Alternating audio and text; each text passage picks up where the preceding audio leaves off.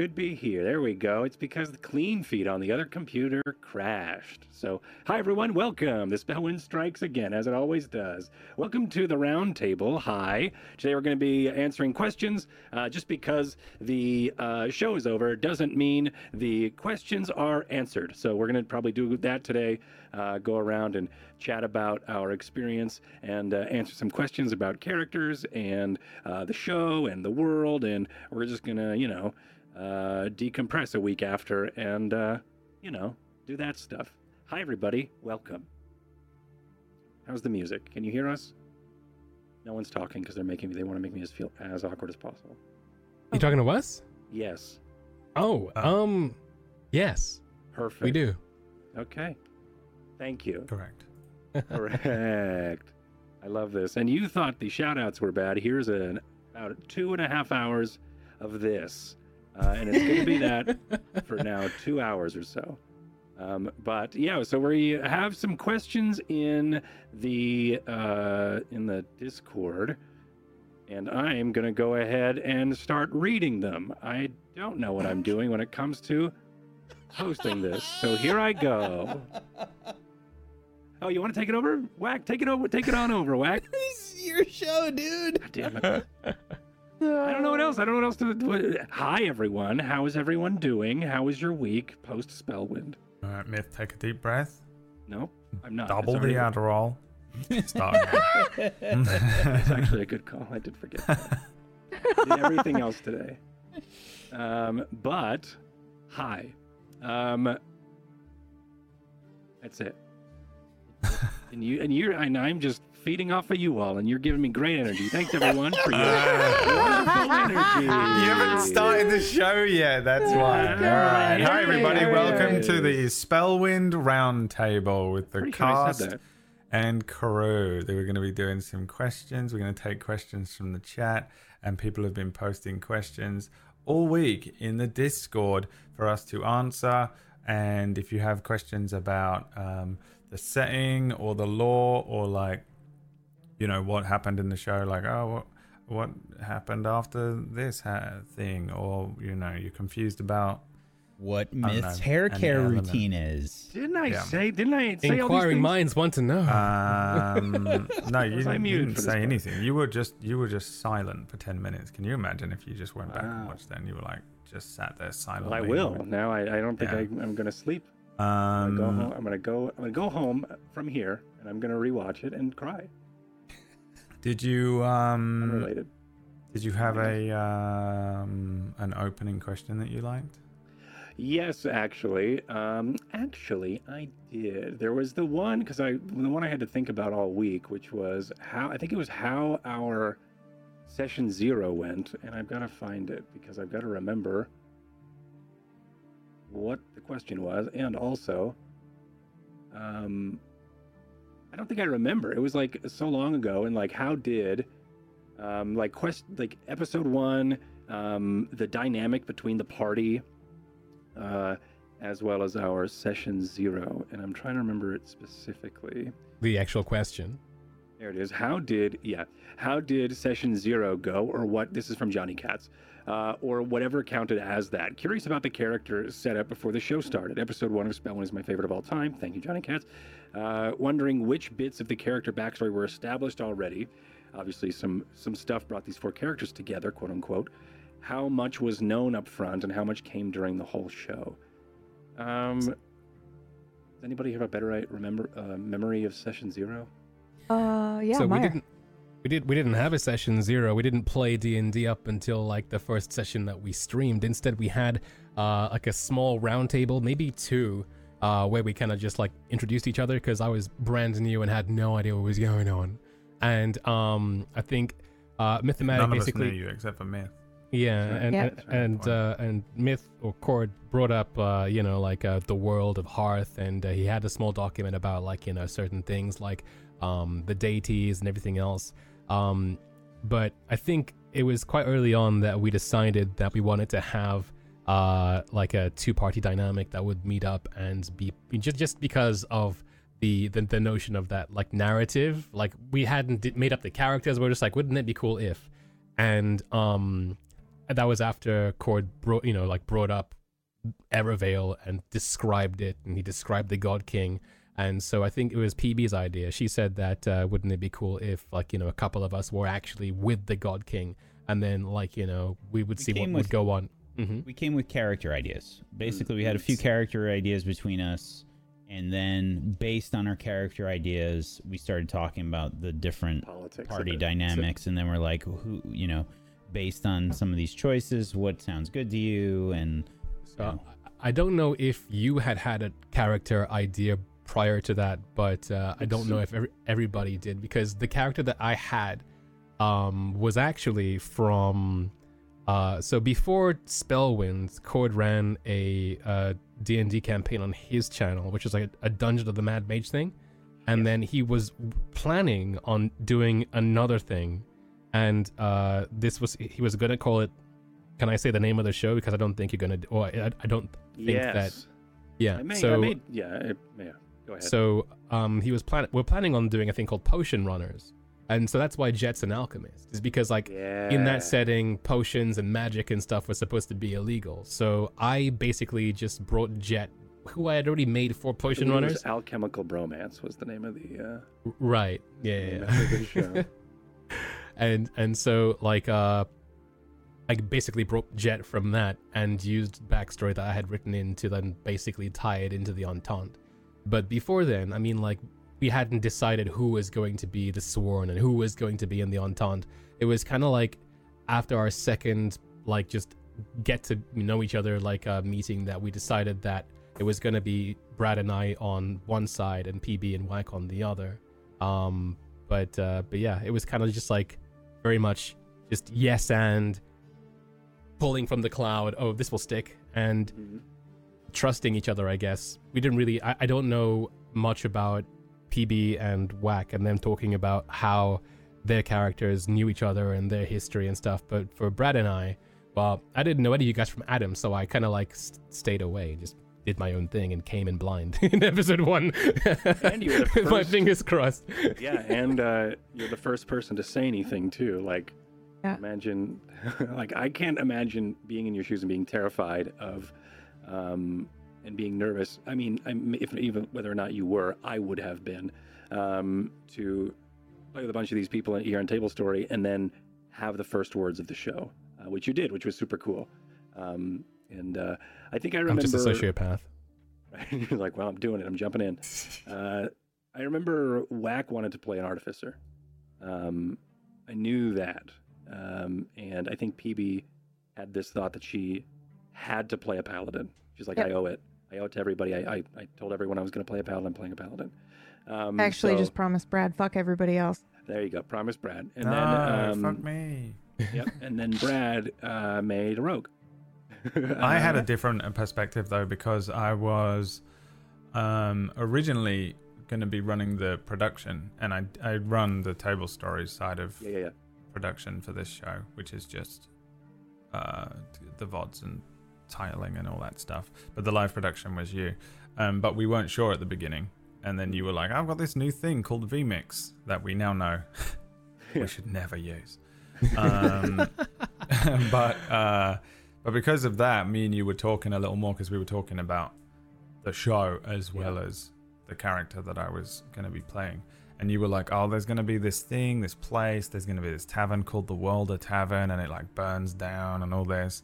And we were talking, and we got Dave to make a song, and um, because of that, I had a little bit like that was my inspiration, um, Mm.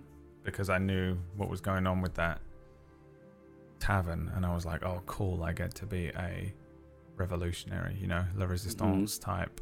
Resistance, Solid Snake. um, resistance dream. Fighter. Dodger.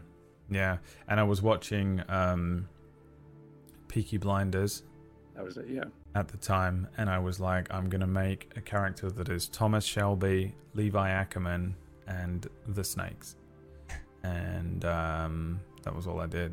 That was the entire inspiration for the character, That's all you and, did. I, and I, so I was literally the character right there. Not that deep. I think Uh, plus some trauma and fire fear. Yeah. I think in that like uh pre uh like game session zero, I guess like the one of the first talks, either like you know Yeah. talk one or talk two, because like we did have like a couple of weeks in between that before we actually had the first episode. I think when we decided that there was going to be sworn players, I was like maybe I could be a sworn player, and I think I was like, uh, and I'll sound like this, and, and then like I looked at like the uh the not the uh what do we use again the. Not clean feed, the vmix or whatever, and everybody's vMix. face to that was just stone cold. So I was like, or maybe I won't. We're not. And thank Yeah. God. True. And thank Uh, God. And thank the God King. Yeah, I Yeah. um, In how many ways can Meyer play Crispin? That would that, that would have been the Anyway. first time. I, I hadn't made Crispin by then. That's true. Yeah. First which means you would never have made Crispin on the other. yeah, things. exactly. Um, You probably Mhm. wouldn't have. um, as for Varsha, like I knew I was um playing a paladin, and I I do remember us splitting the party and going, we're gonna do two and two because that would be fun. Um, uh, for Varsha and Smith, no clue.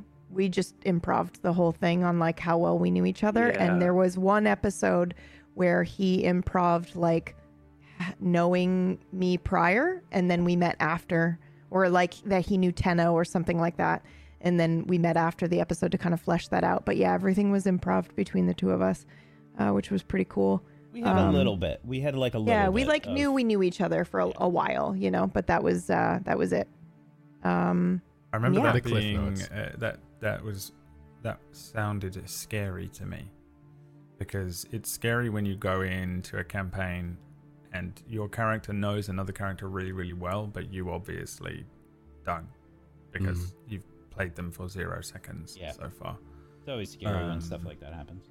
Yeah, because and I had uh, Jet, who was this like new kid who was joining La Resistance, so it was easier to not have to worry about that. And I was like, ah, fuck that job on the other side. Yeah, I mean, deal with the history. Yeah, the entire thing that I, I was given the lead up for Jet was okay. So you're gonna be playing your character Jet, whoever that is, and um, so you're gonna be starting off in Galfish or whatever. However, Jet's gonna be joining the Entente, and you'll find out more about what's happening on the day. that was it.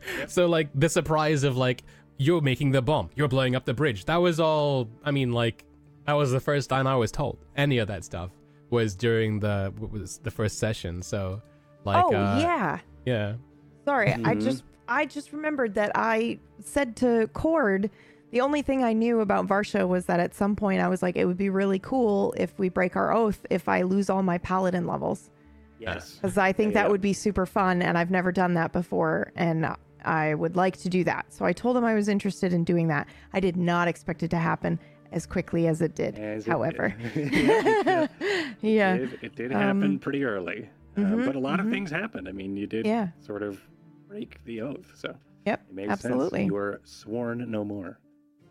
Um, yeah, that was it was pretty cool. I um, was super nervous. Uh, episode one, I think, because we we broke for like the break. We broke for the break. We had the halfway point. Um, right before a combat, right before uh, rolling initiatives, and I remember going, "Okay, how how are we gonna how is this gonna work?" Because I wanted to have like you all meet up, um, but I did not expect you to Fight each have other. a conflict or a, a combat immediately.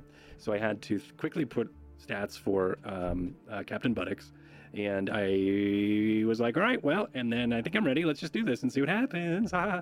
Um, but just it was a really good exercise in just trusting the players and letting them uh, figure it out because there was nothing about that um, episode that was like I didn't have a resolution. Um, I was like, you are uh, the sworn are here to because there is a festival happening in Walden soon. Uh, and like the um, that teaser that was like there's a the festival in Walden we may have to cancel the festival. There's a there's a disease happening which was on one of those one of the many hooks that happened in the world that um, was never grabbed onto which is fine. It's just now there's a disease that now that's uh, there's a pandemic happening across uh, the spine but uh, that we don't know about. Um, but uh, it was one of those things where they needed to have more guards down by Walden for this festival. So Smith and Varsha went, uh, and that's and then I was like, and they're going to come in via boat, and they may go down the uh, uh, go down that drawbridge lift, and that's it. And, and you may be on patrol, and we'll see what happens. And uh, that was yeah. And then it was, and then we had to just sort of figure it out. And uh, there was a lot of trust in that first episode, and it was an awesome episode. So thank you everybody for um, all of your wonderful uh, input and uh, improv during that because I was sick. Um, I have more questions that I should find because I've already lost them. No, there we go. Um, we have another one from Johnny Katz. Uh, how much of the character arcs were expected? How much of the character arcs were expected or plans versus dynamic improv on the fly? Feels like Spellwind characters uh, experienced a lot of growth and change since episode one, which I love to see happen. This is another one from Johnny Katz. Um, how much of the character arcs arcs were planned? Well, um, I think. I'll let, I'll let them. I'll let them uh, answer. Zero. Uh, yeah, zero. Aside from, I knew that at some point uh, Varsha would lose all of her paladin levels and have to maybe swear a new oath to get paladin back. That was it. That was all I Yeah. knew. And even then, it wasn't planned. It was more like I asked Cord if it happens to come up in the game, that would be, I'm okay with it, basically, is what I said. If you want to take my paladin levels, I think that would be cool. And that's all I said. And the rest was improv. And of course, I was going to do it because Yeah. it's a really cool way Um. to show how uh, how terrifying it is when a paladin loses their levels. But uh, that was pretty much it. Yeah, nothing really. Yeah, because I went from level five to level two, which is Uh-huh. basically squishy the level. Yeah, level two sorcerer. Yeah. Yeah. In a level five world. Yeah, it was. Yeah. Yeah, it was pretty pretty gross. I know at one point um, you were thinking about you wanted to. You're like maybe I can rewrite a uh, a subclass Mhm. um, for the Spellwind, and I was like, okay, that'd be cool, like Oath of the spell. Oh, I did do that. Right, but we yeah, also so we then we wrote the use it. sworn, and then Yeah. I wrote the spellwind, thinking that like, oh, if she swears a new oath, maybe it'll Yeah. be to the spellwind. And then uh, it it changed towards the Yeah, end. I was like, void, dude, she yeah. needs to be a void paladin, dude. It's Yeah. perfect. So then we wrote we wrote the void paladin class. So yeah, all three of those was- are really fucking cool. that was really it when it comes to not- nothing really planned, but like these events, really. Um, uh, a lot of this game, and this probably answers one of the other questions too. A lot of this game was sandbox. I pitched this um, to the players. I'm like, this is a sandbox game in this world. Um, I will, like, you can go and play wherever you like. It could be more like, I guess, a theme park. Uh, you can play wherever you like, and then we could sculpt and build things along the way. Um, and there may be things that I bring up, and you could say yes or no to them. There's really no reason to um, feel like you're obligated to take every quest hook.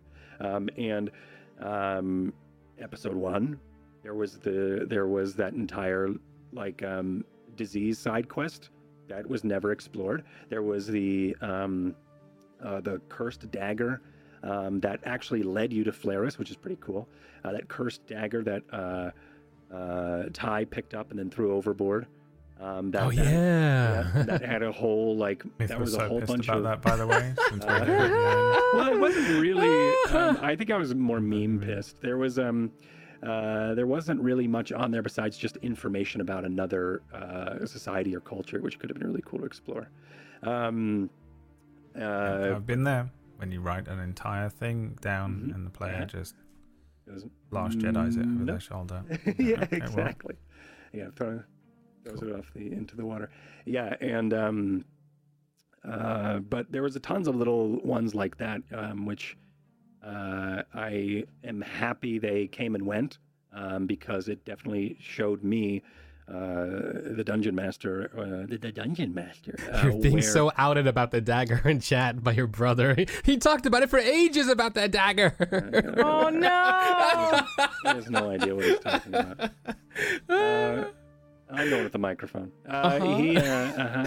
he um, is a liar. The um, uh, what was I going to say? Oh, right. When uh, when the players do deny these side quests, it does help me sort of know where their focus is on the whatever the main story is that we were going to and we would like to still tell. So it's like a, it's a good check-in narratively to be like, okay, are we is this still what we want to do? Okay, cool.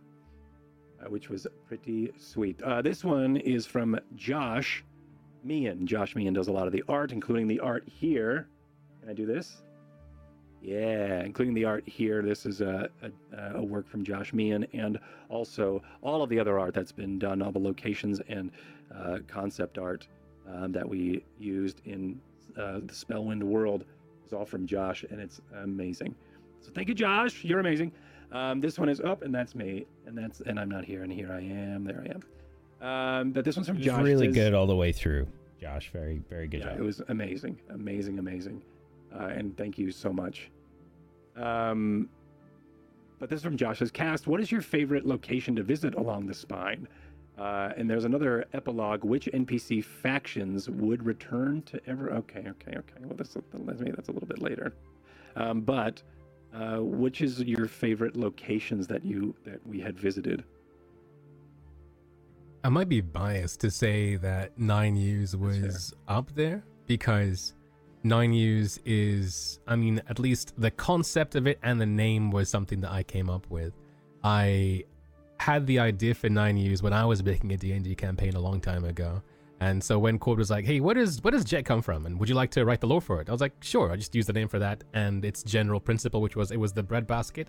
Um, uh, so it was really cool, not only just to to go there, even though we're, we're kind of going there as these oppressed people, but like uh, also again the art from Josh, what bringing that to life, the rolling hills, the big tree, the night the nine U's circling this uh, main thing, and then Cord then going it further and like you know making that tree not just like you know this uh, monument to the empire and to these people, but also kind of like the like central office of the elders of the village and everything else. It was it was a really cool time.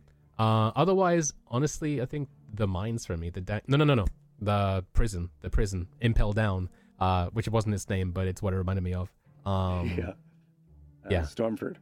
Yeah, Stormford. Yeah, I was gonna yeah, say yeah. Stormford as well. I just think it was fucking iconic for this Mhm. show. Yes, yes, yes, yes, yes, yes, yes, yes, yes, yes, so, yes. Hard like, agree. It was so um um correct. I don't know, like the because that's what this was all about, the Spellkin Crusades. Right. Yeah. So you want to see where that what happens to these guys, you know, when they don't just get like sucked up, uh, sucked up and thrown into the, you know, the sworn or uh, like these two were.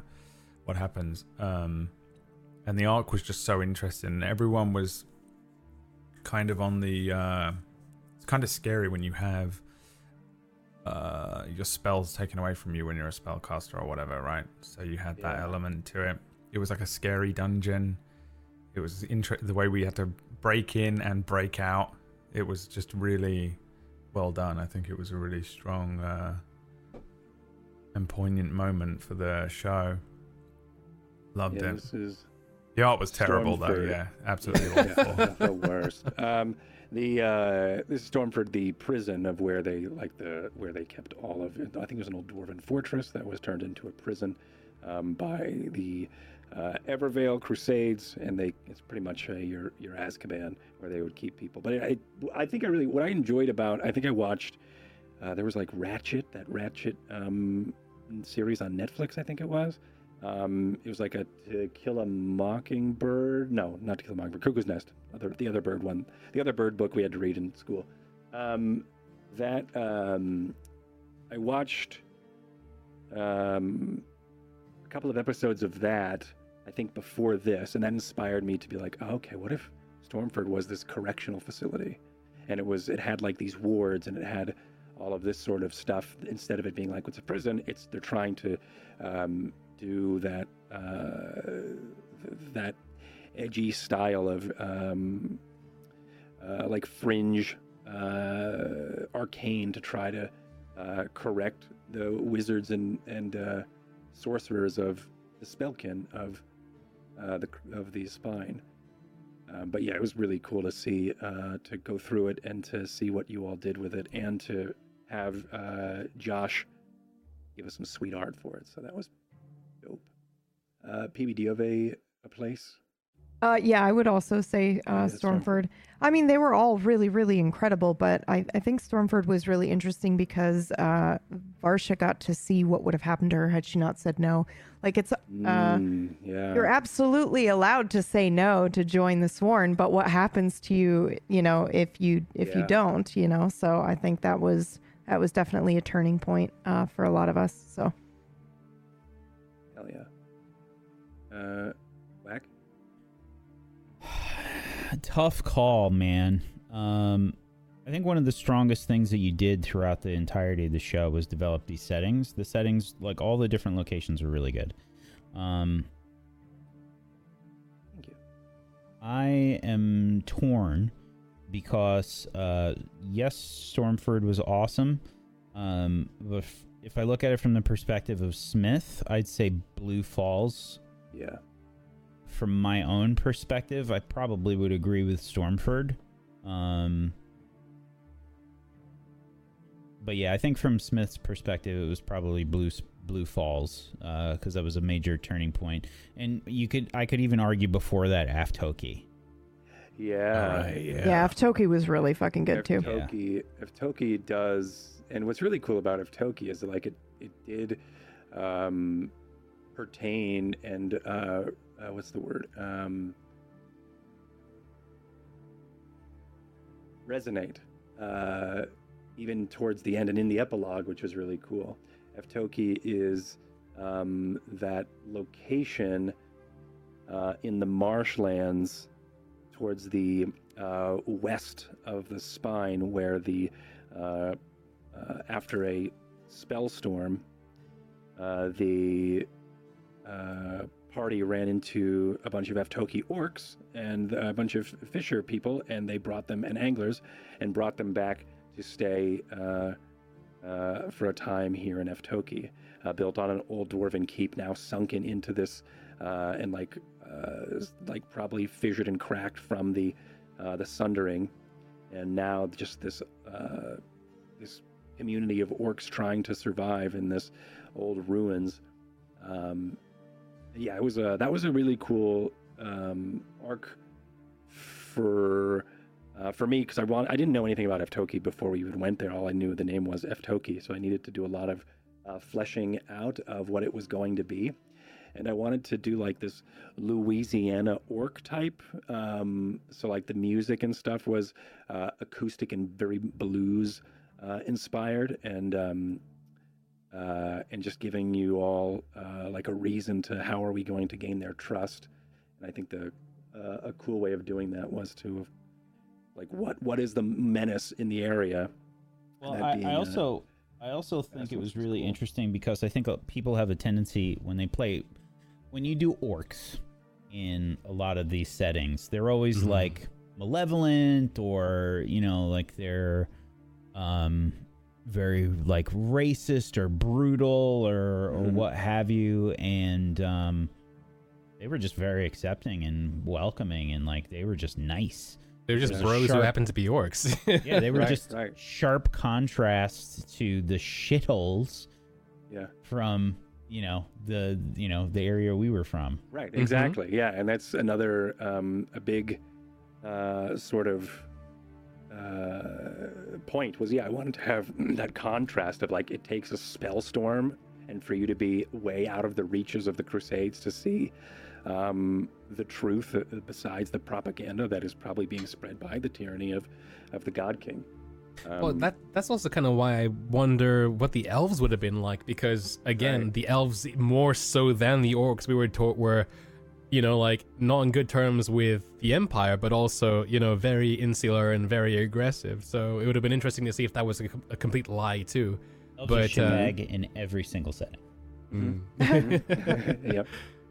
Yeah. Um, when I was doing the uh, the GM turns using uh, the uh, what was it? Something without number. The um, worlds without number setting uh, and system for the GM turn. There was a point where the uh, elves had a they had a corsair that went and taxed Aftoki, uh, and Aftoki didn't have the money because they're trade car- caravan was already out. So there was like conflict happening Afto- in, in Aftoki while you were off in Flaris.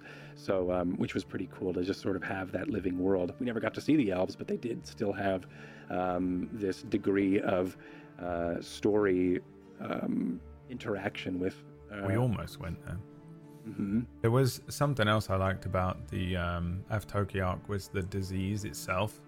The Mhm. um, it like I always want to run disease, and when you're GMing and reading stuff, there's all these things that can cure certain diseases, but rarely do I bother. As soon as I go to introduce it, one of two things happens: you get disease, and then the cleric goes, "You're cured," or Cured. the paladin goes, "You're cured," and it Yeah. ruins it, and it don't care anymore. Um, second is uh, it's kind of hard to do. kind of weirdly difficult to do disease because it's just so limiting, especially when you're Mm. doing a show. If you do, if if you bog down the players too much with something like a, an actual debilitating disease, it kind of slows the wheels of just show Yeah. uh, yeah. Yeah. you know momentum and uh, this was really interesting because you get to this place you really felt that sense of um, you know small kind of rural out of the way singular uh, group of people but then we took we literally shaved one layer off and they were dying like they were, they were like they were like going extinct basically Yeah. from this thing that they just couldn't deal with. Mhm. Um, so being able to um, win their trust over by going out seeking this kind of very D and D monster and you know defeating the monster and then coming back with the cure for this thing that allows them to continue being an established part of the world was really fun. It was a cool disease and a cool way to run a basilisk and. Uh, um, yeah, I like that as well. You got the Crow Pro out of it. And I got a That's crow pro right. out of it, which is one of the greatest named items of all time. yeah, the Crow Pro. Never beat that ever. yeah, it's, too, it's too good.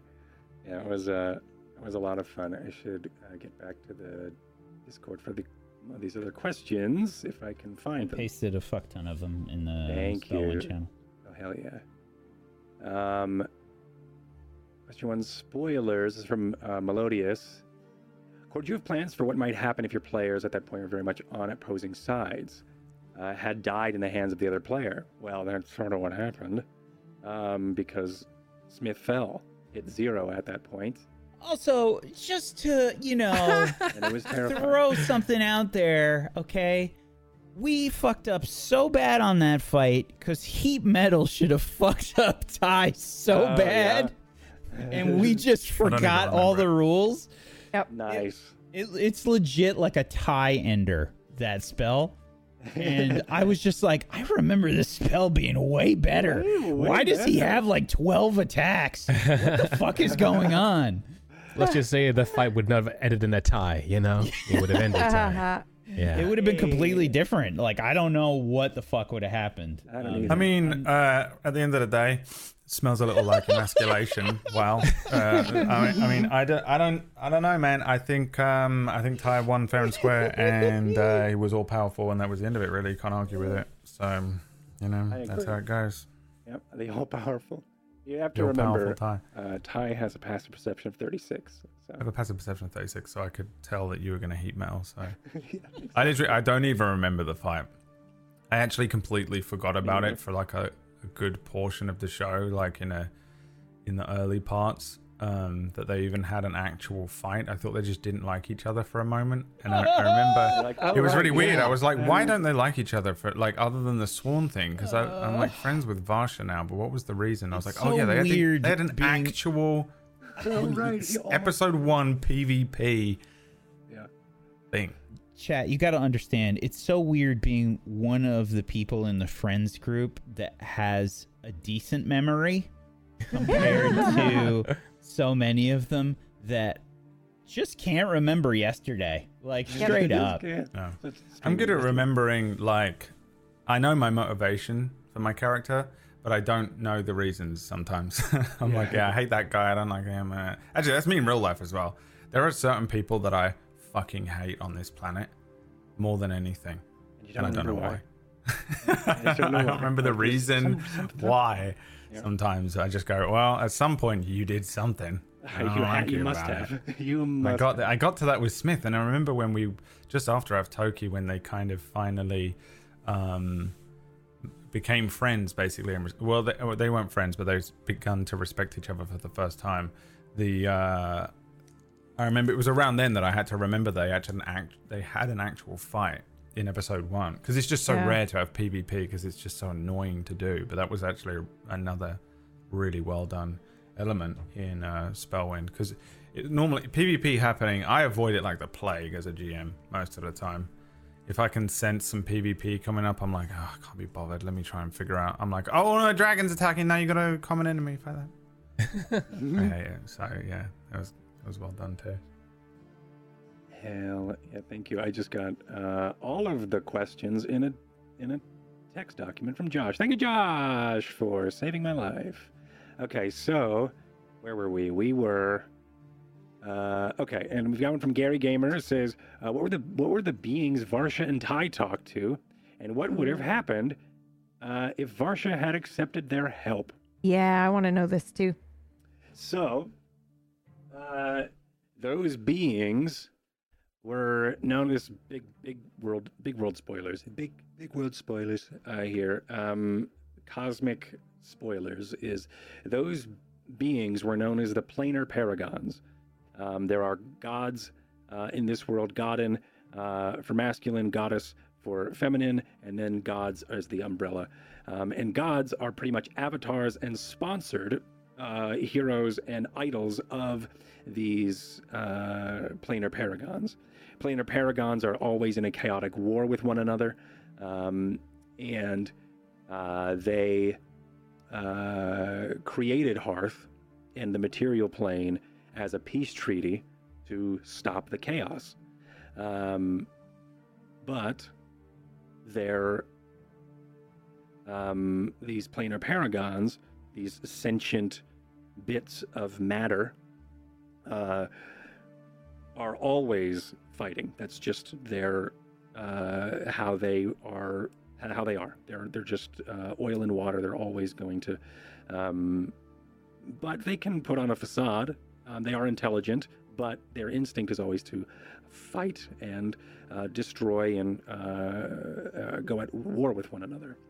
Um, this is uh, there's something called the opus, which is when uh, which is what created everything in uh, Hearth, and it's the, pretty much my uh, cosmic mm, fantasy version of the Big Bang. Um, and the planar paragons are everything in that opus before the explosion of the Big Bang.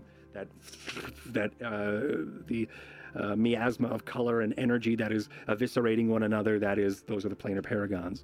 Um, peace was established among them when the material realm was created, um, and uh, like I said, they're instinctually always at war with one another.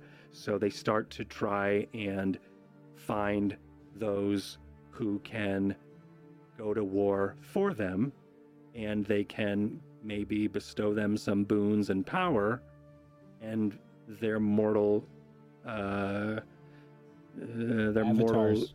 avatars and creatures will then call these avatars uh, gods, goddens, and uh, goddesses. So there's like there's gods, and then there's one step above that. It's kind of like there's space, and then there's the cosmos beyond that. That's like this is like the cosmos to what we know. Like there's all of that unknown that like in we know of our uh, human real life, what we know of space, and everything beyond that that we just aren't sure of, but we have waves of. That's the planar paragons. So there's like the god. There's us, gods, and then there's something else, and that something else was the planar paragons.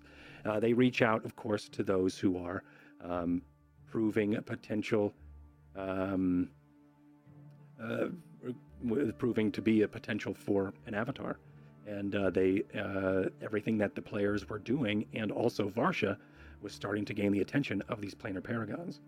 So that's what that's what that was. Sorry to get super into the cosmic No, that lore was- of the. The point of Literally this why we're here. Yep. All right. Someone asked you. So what would have happened question. if we had Asked question accepted? and I answered. Um, the if you had accepted, it's a great question. I don't know. Um, that would be something that I would have to say yes and figure it out later. But off the top of my head, if you did accept, if you did accept, I think Varsha would gain more powers. just big Varge all the time? Mm, Big, yeah, big yeah. Varge, large Varge all the time. Um, and uh, I think people would start idolizing the team and Varsha more, Ew. uh, which which could be, Oh, that Uh, would have been great. but also Phoebe would have been terrifying. so uncomfortable. Uh-huh. yeah, yeah. So um, that was that was probably what would have happened. On top of my head, that's just what would probably happen. Would be um, people would start recognizing her as uh, some sort of divinity. Um, Oh, yeah, which, would, uh-huh, which would have been so weird. Literally everyone would just be Murgles. hmm Everyone, yeah, yep, that's right. Uh, okay, and then we have one from April Rain as well. It says, uh, Roundtable for Chords. Since you already wanted to create a game for your GMing friends to finally be in a game together, how did you go about setting up the game for them? Did you try to put out a little of each of their playing of their playing style in your world, or was it created as a sandbox for them to just explore it? And so I sort of answered this already. Much appreciate. Side notes. Thank you for bringing Meyer to into Tablestory family. I hope Meyer gets initiated into being a Tablestory GM one day, and we all do. And I think it's fair to say we all immediately loved his narrations and descriptions. Um, yeah, we agree. We can't wait for Meyer to whenever that is, whenever that is to uh, GM GM us in something. Meyer, make it happen. Uh, the uh, question though was, it was yeah, it was a sandbox, um, and there was a lot of the game and the story um, that I, I had an entire, I think, idea for what was going to happen as a story, like a main quest, and I don't know why I thought otherwise, um, because I think I thought, I think I thought that the spine would always sort of have this overbearing tyrant and tyranny, um, and I never thought of what it would Sorry. be like. Right. Well, no, thank you. Um, and I never thought of what it would be like without it.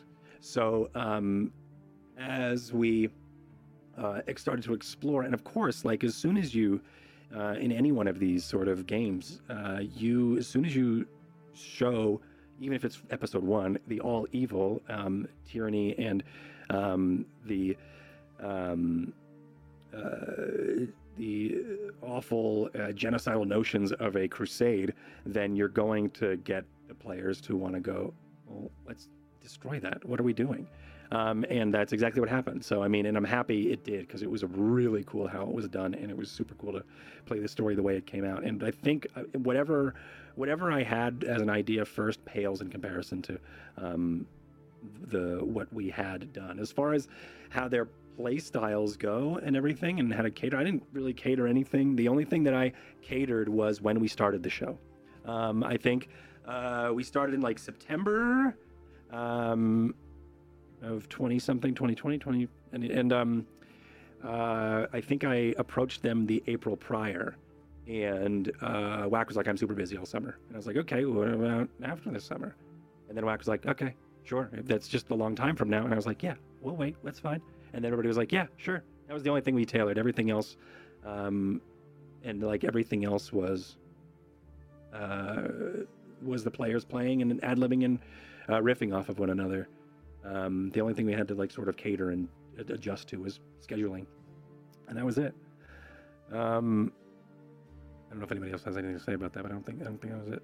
Never mind. That was a question for me. Get fucked. All right. So this one is from Abradini. Uh, says, did you know from the beginning Varsha and Ty would end up together? Was it a last minute thing or something that happened organically over the show? Also, uh, the twins of a boy and a girl, little Ty and Varsha, something you've been fighting to save all game was a great touch. This is for this is for Brad and EB. It wasn't planned. Nope. There was a No. moment somewhere in the middle where we were gonna RP that out behind the scenes, uh, and we were like, "Yeah, okay." Uh, and then I think at one point, uh, so when when Ty confessed like publicly. I that surprised me because I didn't think that that was going to happen. That's so Um, but yeah, yeah, it was very good. Yeah. Um, but yeah, that's. Uh, I feel like I needed it. I Yeah. um I also think um Ty had that moment uh, when he was shooting the arrows and then Yeah. uh, Yeah, and it- yeah. And you shot her. she, Oh yeah. yeah, she didn't get out of the way. Yeah. Yeah. that was um that was when Ty knew. He was playing Cupid for himself. Really? All the way back then? Oh What's wrong with you? Yeah, that's Wow. when Ty was in love. And then Shoot, let me shoot uh, No Wow. he doesn't really even know what that is, so it took him a long time to figure out what's going on. Um, yeah, that was it. Yeah, just impri- improvised, and it made sense. They kind of were two sides of the same coin, you know. Really, I love that. I didn't know that. That is so. So then when I messaged you, you were like tee hee hee because I, Ty already has feelings, but you didn't say anything then. You little shit. It was just Ty's romantic way of. He thought that was the most romantic hmm. thing ever was shooting her Fucking and her not moving. Wow. and uh, Love. also PB, you should be getting something in the mail tomorrow. What? This is underpants. It's, It's an it's a bomb. It's a bomb. Oh, okay. No, okay. All right. Thank you. You're welcome. Uh, thank you. Give her the bomb. The most romantic thing you can send to someone. Mm-hmm. That's it. a bomb. Mm-hmm. Uh, and then I've got another one from Gary Gamer says, Roundtable for Whack. Lore-wise, Smiths was bound to his armor, but mechan- but mechanical. Did that mean his armor uh, AC was stuck at the same level through the campaign? Or would moving to a better armor type flavored as Smith upgrading his armor? Um. So, so it's kind of a weird question to answer, really. Um. Uh. I.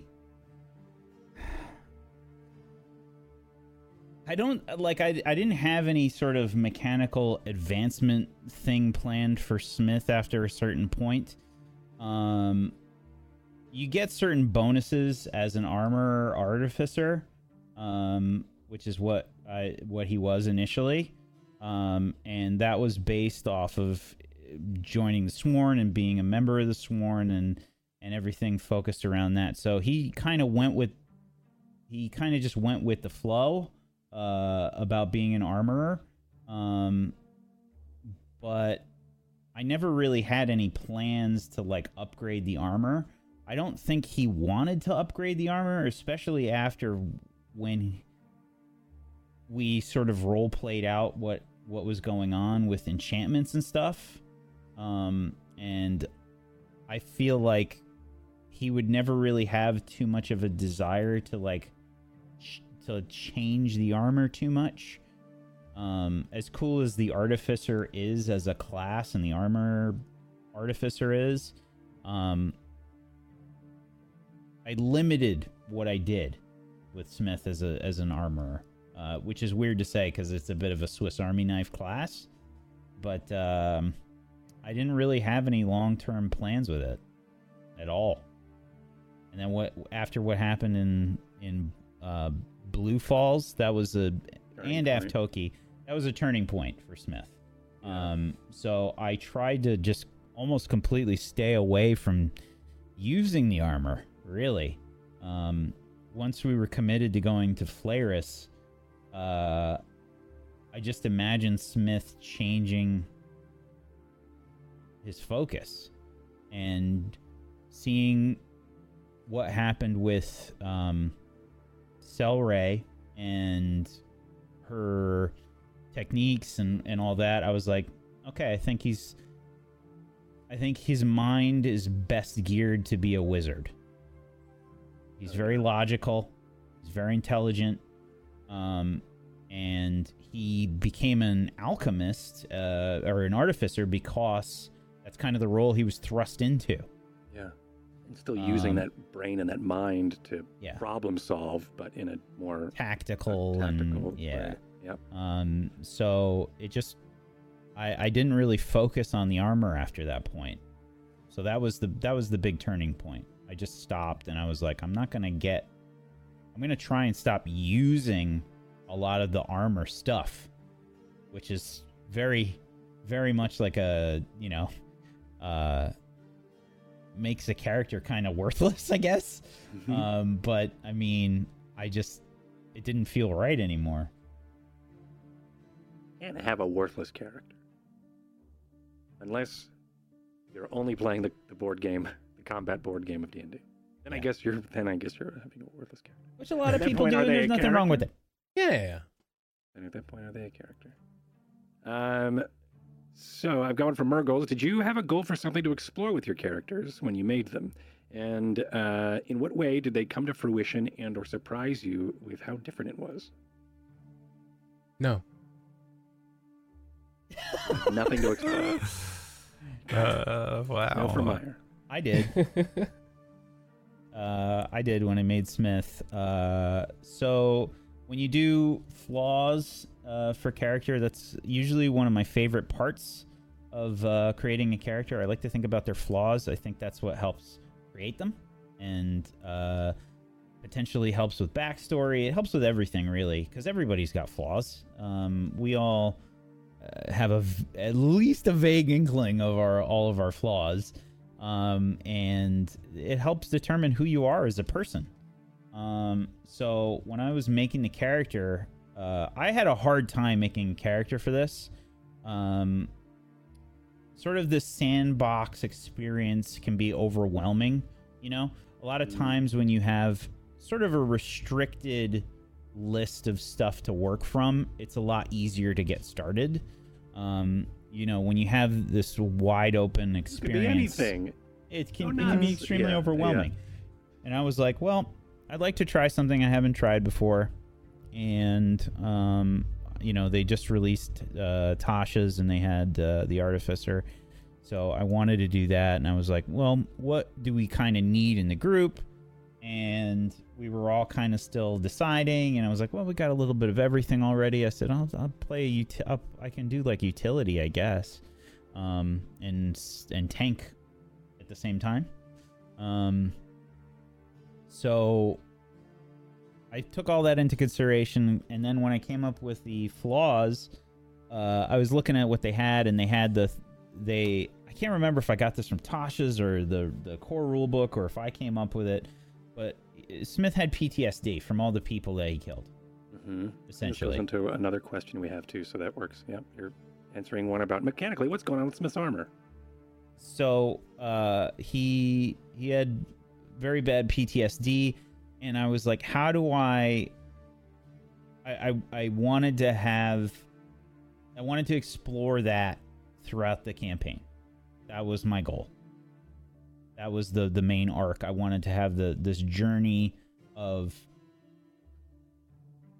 sort of this emotionless soldier that was just racking up this PTSD that's just getting worse and worse and worse and worse.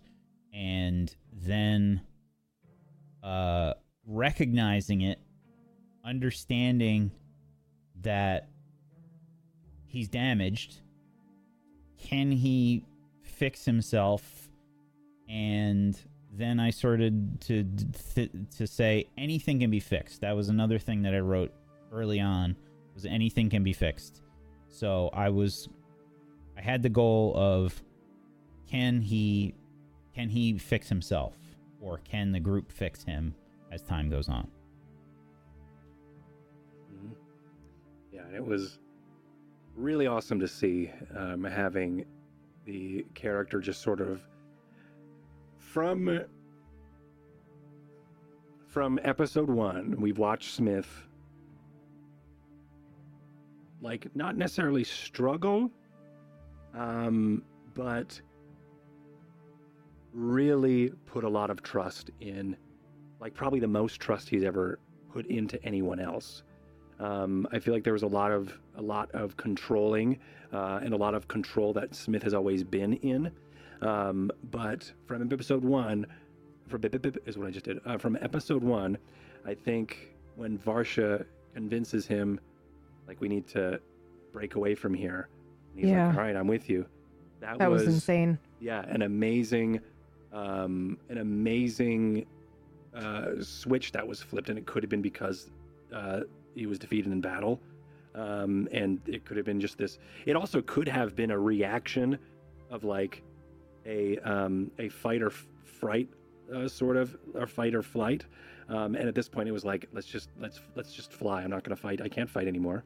Let's just move. And then, did he spend a lot of the rest of this adventure and story um, regretting that move? Um, and then during that regret, morphed into this was the right decision. And it was just so well done because you could see it um, throughout the portrayal of the portrayal, not betrayal, the portrayal of uh, of Smith, which was just super uh, a cool thing to watch. So thank you. Thank So, you, uh. I forgot the question. Uh, the question was the one you said no to. Yes. Uh, the one was uh, was there any arcs? I gotta. Was there a, was there anything that you wanted to explore um, as your character when you first started? Where was that? Did you? have any- Okay. yeah. What do you have any plans for what happened? Um, no, that wasn't it. Yeah, it was. Uh, it was. Did you have any? Um, did you have any uh, expectations for your character that you wanted to explore when you started? So, so um, I, I had zero expectations for Jet, um, and arcs and stuff. When it comes to roleplay and story building and stuff within TTRPG, I never have anything past the first, the next session in mind. And when it comes to me, it's always reactive. However, when I was making Jet, um, like uh, he, he's a character that's based around fear. Fear is the primary concept of Jet. That's why when he casts his spells, he, he hyperventilates, and all his spells are based on breath work. And the more calm he gets throughout the story, the the more the more calm he gets uh, throughout the uh, the story, the uh, the steadier his breathing work is. He, tre- incorporates it into like you know bringing Varsha and Ty and um and uh, Smith into uh you know like his magic, and he gets them to breathe and stuff like that. And uh, aside from Jet, eventually you know like you know not necessarily conquering his fear, but mastering it. Uh, that's basically it. Uh, in, in my mind, I mean, like uh, in in the story block for Jet, or at least like the kind of the weird drawing board. Um, he's basically just what if Static Shock was a Yellow Lantern, but in medieval times and potions. Somewhere Mhm. in the university, Johnny Blams is a professor that teaches you how to breathe while you're casting your spells. That's right. That's right. And we know what the vocal component is for his evocation spells. Uh-huh, uh-huh. Varsha, Yes. was there anything, or uh, Varsha, PB, was there anything for you for Varsha? Um, I well, I wanted to uh, just comment on. uh, Well, I'd like to know the actual answer to this um, from Whack, but I have a theory as to why he went with Varsha in the beginning, like that Mm. first episode, and it wasn't because he was defeated in battle, but because he really wanted that to be true. Like he was willing to, you know, like if he if he hated himself and everything in his entire situation, and then you've got somebody who's like, "Hey, I actually believe that." we can change that and there is a path of redemption for you it's just like he did a trust fall where he was like i hope so because i need it Um, complicated question to answer, I think. Uh-huh. Um, so when it happened, Smith was definitely feeling lost, and what I had imagined in my head was that he was probably on the verge of turning Varsha in as some Mm. kind of Yeah. uh Yeah. some kind of an associate of Tenna. And extremely conflicted because he always saw Varsha like a daughter. yeah Yeah. And um everything that he knew, everything that he was taught said you need to turn her in. And he knew that he didn't feel right inside as emotionless as as he was um so he had to make a choice and it was like if i do this this person that i that the, kind of the only person that I I that he trusted Yeah. would be gone. And I think without over analyzing his reasoning too much, it was more of an impulse. Yeah. Okay. And it was just like Gut a reaction. Yeah, it was just kind of a gut reaction more than anything. I do. I did really enjoy uh, their subtle dynamic of like from episode one, where Varsha was always looking to Smith for what do we do now? What what you know? And then the end of the campaign where she's like, I can do this. Let's do that. Or Mhm. you know, and she kind of had her own voice there uh, at the end. So that was very cool. Padawan Um, training Yeah, that's Yeah. uh, kind of yeah. and stepping out of it. Yeah. I also have forgotten the other question you asked me because I was trying to hold on to that thought. I didn't lose Is there it. anything that you uh, wanted to explore when you made the character? I think we sort of already answered that. Oh yeah, yeah, yeah. I answered that already. Yeah. Yeah, go back and watch it. Anything for you, uh, Ty? Rad? Um, I don't remember well enough right at the beginning what I wanted to do, but I, I know I wanted to play someone who was. I was think you like, just wanted to kill the God King. I think that was probably what it was. You're just like, I want to, I want to kill every, I want to kill this one. yeah, Yeah, I think I, I think wanted to play someone that, who was yeah. like, action versus the last campaign where you were stuck not being able to be action. You were all mind. I wanted And to this time be you wanted no someone mind. that was very violent and very um, borderline uh, villain, almost. I Yeah. think when I first went into this, or someone who you might look at and assume is villainous almost. Um, but I don't think I Wild had RP. anything. well, Wild RP, and I ended up doing a spin off of Ty that was a villain. And I used Ty as the structure for him because by then I'd been playing Ty long enough that I knew who he was. Um, but yeah, I think that that was really it in terms of just like those initial kind of ideas for him, and um, yeah, I don't know. I don't. I don't think there was there was a very strong sense of like something that I wanted to do. Really, Yeah. um, I'm not that type. I I don't try and plan too much anymore when I'm making characters. I like them to make sense up to that point. I like them to feel like they were born, they lived a whole life, and that they're justified in who they are. But once the game starts, I don't like. I, I hate the feeling of like having a lot of plans for a character, and then you get into a game which is essentially RNG, the game. Yep. Dice rolls, your other players are affecting everything. The GM is, you know, the one sailing the ship. And so then you end up, you just don't, you never get to do what you want to do with your character. And, and, and I find it extremely restrictive. And I always find it frustrating when there is a player that does that, which is maybe a shitty thing to say about other players, but I say it with, you know, just kind of a, an air of um, experience when you have one player Sorry. that's like, I want to, this is my story, my story, my story, my story, and it's like, it's not though. It never is. it's I like- immediately Yeah. want to want to um, have them start rolling death saves when when that starts happening. I'm just like, oh yeah, yeah. Like, you everything's have planned? Well, guess control- what? Yeah, you have control over everything before that session one, right? And then session one, it's that. Yeah, yeah. I think that's and, I- interesting. and the thing is, it's it's frustrating as well when you are in the position where you're like, well, I kind of want to do something cool, and you roll a natural one, Yeah. or you kind of want to have like, this kind of story arc, and it just doesn't work out that way.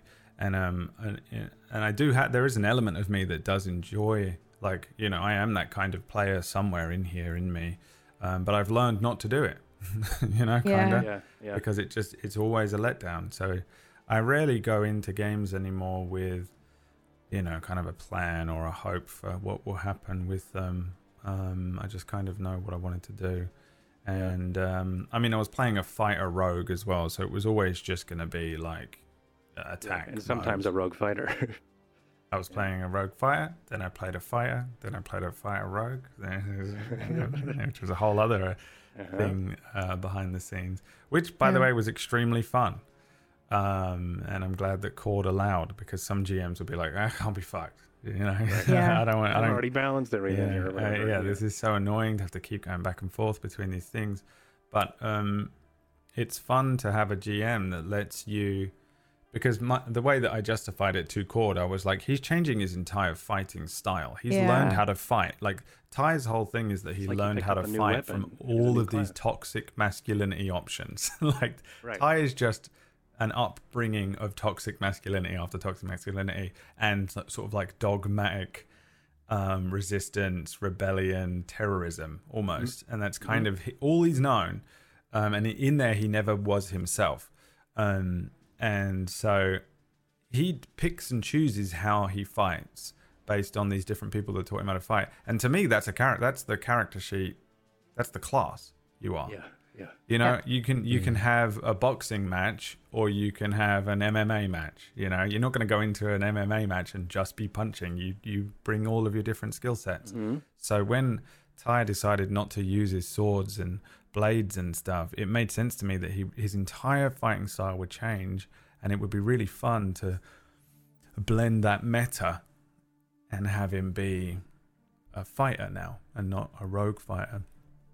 Um, and then he went back, so it was like, well, he kind of would fight with that roguish style again, and uh, yeah, it's fun because it really helped me to role play that a lot, you know, kind of.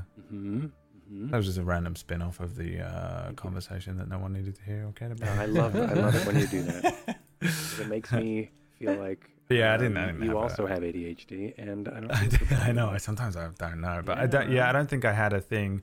I just knew kind of what I wanted. I actually wrote down a thing on my character sheet that I read quite a few times to get myself into character before we began. Um, and one element of it is literally just a thing that I think I copied from like a website about um, Attack on Titan, and it says Ty's obedience is strictly limited to individuals he's, he respects, and he has no problem showing open disdain for authority from anyone outside of this circle. Although he rarely shows it, Tyther has a strong sense of morality and empathy.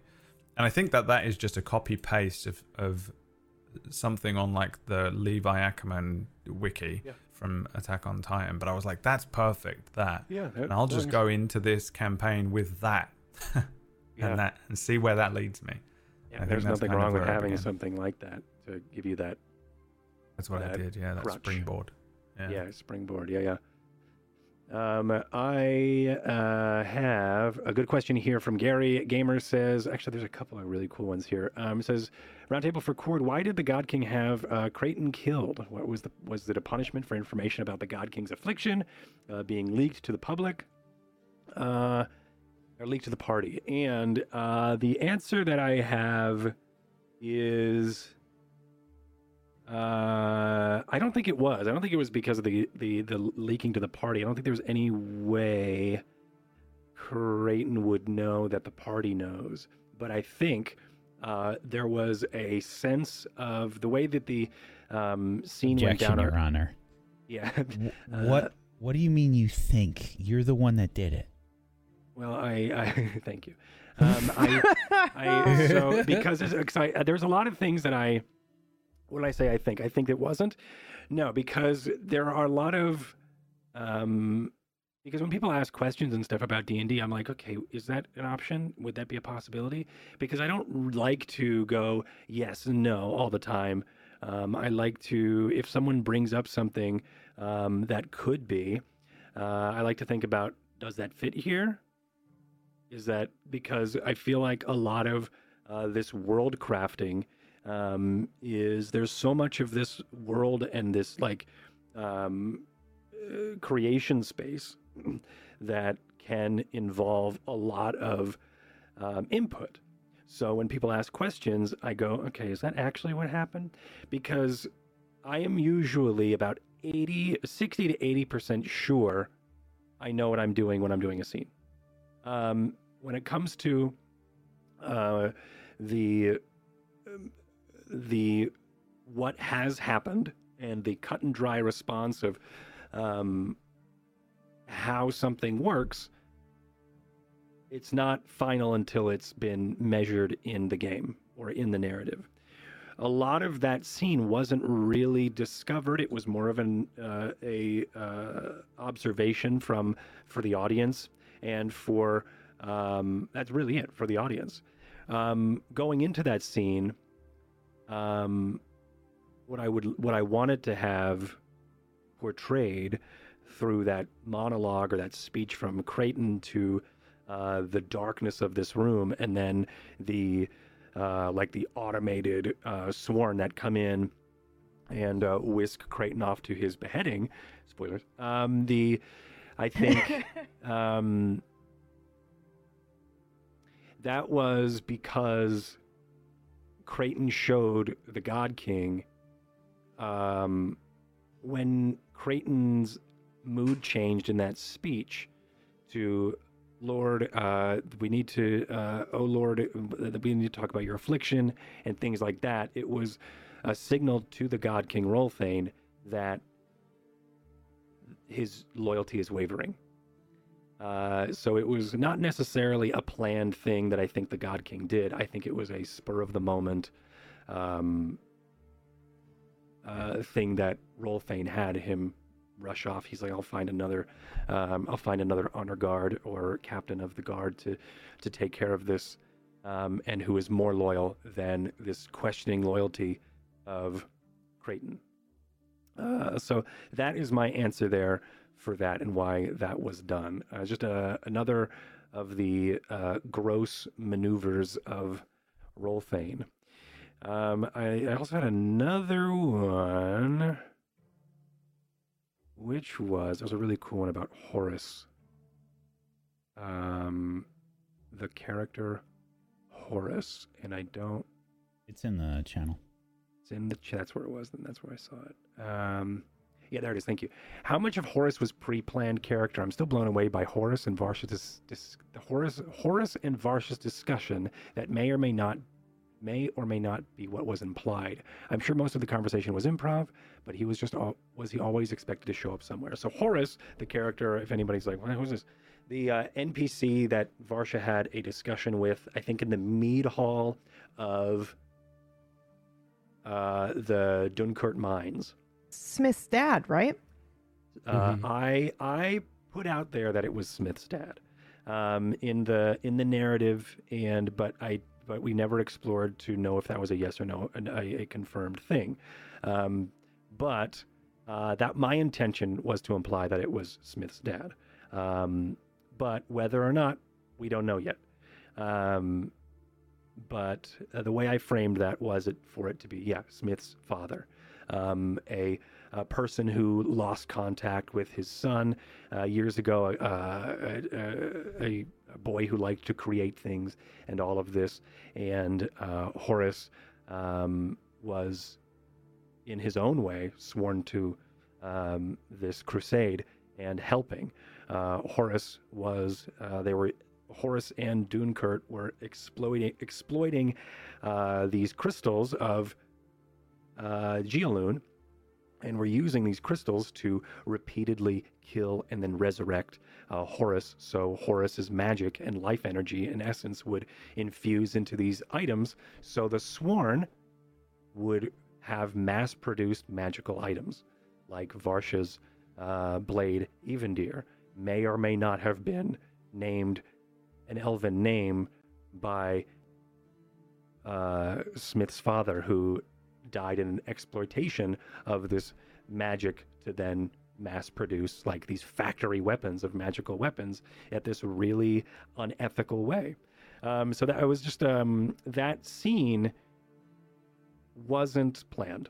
Um, I think um, the, the the the I did have the plan about the the crystal and everything, but Horace being tied so closely to the party wasn't planned. I think, and, and I think until that scene, until we were discussing, um, and uh, I just wanted to have a cool way to sort of illustrate how magic and magic weapons can work, and uh, dying in this system isn't necessarily the end for your character because your things can live on, much like Vanayar, um, the blade that um, Ty picked up later uh, was uh, a product of that. Um, Where did you get that blade from? Vanayar, it was I found dis- it in the on yeah, display in in the Flares, halls Uh, dis- in the where? in Flares Flares. Academy. in the academy. Oh, okay. Yeah. It came with from a, display uh, case. yeah, a whole um, Wait, wait. I'm sorry. backstory. You lifted that from the display case and then threw it in the ocean? No, a different. No, one. that was a no, different no. one. Okay, just making Different sure. blade. The thing I threw in the Holy ocean shit, was man. the the little ruby You got dagger that off we of got the off woman. That. yeah, the yeah. dagger from the demon lady Vani- in the prison. Vaniar was Yeah. the sword I was using for the last few episodes. That Yeah, was okay. like Yeah, you. Uh, I didn't realize you had stolen that. yep. Uh huh. And um, Yeah, what do you think? yeah, what other I don't think Ty I don't think anything Ty was wearing, you know, was ever anything he made owned. for It was all yeah. stolen. Yeah. Yeah, exactly. Um, but uh, yeah, Vaniyar and, and the crystals and, and, and how magic works. Also, I wanted to just quickly go back and say, um, because you were talking about Ty, how the the identity of, or um, Brad, your, the identity of Ty and how he was brought up and like so much of his like he doesn't know who he is. We never get to see a lot of Ty because he's been so reserved. And I think at the epilogue, when you were cutting onions and just how excited you were about cutting onions and cooking, was that that was like the um, a- glimpse at what's behind the veil that we've seen in front of Ty this whole time. What's under the flat cap, which has been super Yeah, cool. uh, that is um, that is my dog licking water. By the way, if you're wondering what that weird noise is in I the was. background, it always catches me by surprise. It is. Uh, I'm leaking. Um, I'm crying because of that because I was cutting onions. Um, Just Two things. One- the ten. That's you. Uh, ten years. Um, uh, I am uh, that pass. I feel like Ty would have the thing that he wanted. uh, He said to Varsha at the end, like, th- none of this was our story Yeah. because this was someone else's. Yeah. This was Lorcan's story. Lorcan wanted me to do this. The God King made you and made you do and set you on this path. You've never done anything for yourself. I've never done anything for myself. And so 10 years later, we see them, and Ty is softened. He's become who he wants to be. He's still got all these skills, but he likes applying them in the way he wants to apply them, like cutting an onion Sneak attack onions. yeah um and uh yeah i just thought that that was a good way to represent that secondly as well one of the things that i really liked about the sword that you gave me um was it showed a lot of growth in Ty because at the beginning he hated wizards. Um, he Mm. didn't like the magic. He hates the spellwind. He, he, I don't think he would ever really embrace the spellwind fully necessarily. But I Yeah, think the the fact that the sword, outside. Yeah, Right, but the sword being from like a battle wizard yeah, the sword is such a and being a magical sword, you know, is Yeah. is Ty embracing that he, he can change, you know, and that yeah. he can he, he doesn't have to completely reject everything um, to do with you know magic and the spellwind and stuff. Um, so that was quite cool as well. I think that it was just the uh, he he took that sword. I guess it was a good representation. I think. Yeah, maybe was- I read into it too much, but I thought it was. Cool. I thought it was awesome. Yeah, I thought it was. I um, wasn't thinking about that, and I thank you so much for uh, for uh, bringing it up because that totally makes sense. Yeah. Um, yeah, that is. It was a cool. It was a cool uh, blade, and it was cool to see uh, see Ty accept magicness, the spellkin for a moment. Uh, where? What I have uh, one from now and uh, Neumeister says Meester. I don't know how to pronounce that. Um, Meister. Neom Meester. Anyway, uh, says for Cord, what is the most unexpected way for the story uh, or world evolved thanks to things that play that the players did? Well, um, deleting the God King from the realm was uh, was one, um, and uh, what is the most unexpected? That's pro- that's pretty much the biggest one, really. Um, and uh, I loved it. I loved every moment of it. I was worried about how it was going to go down. I didn't want to have just a regular old boss fight where it's like, okay, we're going to go to the, the uh, throne, uh, the throne room and destroy the king, and because that's just seems to be um, done before. It felt like, um, but as soon as uh, Whack uh, un un uh, uh, brought up in character this scene about uh, in scene about uh, using void magic and exploiting some sort of ley line in the spellwind to potentially utilize uh, old uh, and like reverse engineer Flaris's magic to delete, uh, uh, lack of a better term, uh, delete the castle with the God King in it. You bet. I was like, this sounds awesome. I don't know what what this means yet, but let's let's yes, let's do that. Um, as far as unexpected, I didn't know what the end was going to be until that scene, and I was like, okay, that means this is on. We're on our track to act the third act or the final act of the the show in the series. So, um, but the entire time, me going, I don't know how this is going to end. Um, I don't know if I want them to go right to the like that. Just seems too simple and too easy, uh, and too uh, cliche almost. So, uh, of course, I jumped onto uh, that really awesome uh, suggestion from Whack. So, thank you for that, Whack. Um, anybody else? Do you had anybody have any unexpected things that happened to their characters or uh, in the story that uh, sort of uh, not necessarily threw you off, but um, unexpected change or evolution your character made during the show? Oh yeah, my character lost his hands. Oh, yeah. It's an unexpected. Cord was the GM. Uh huh. That's right. That's right. yeah, I uh the yeah Meyer goes away on vacation and then comes back with the handless character. Um, I get a DM. Hey, uh, would you be okay if like Jet didn't have his hands? Um. Okay, sure. uh, um, yeah, I was reading a book. I don't remember what the book is, but it was on a. I was listening to a book, and it said because I don't read, I have ADD. I listened to a book, and uh, there was a one of the punishments for like this ancient wizard was their hands were severed, um, and I was like, oh, that's cool. Oh, that's dark.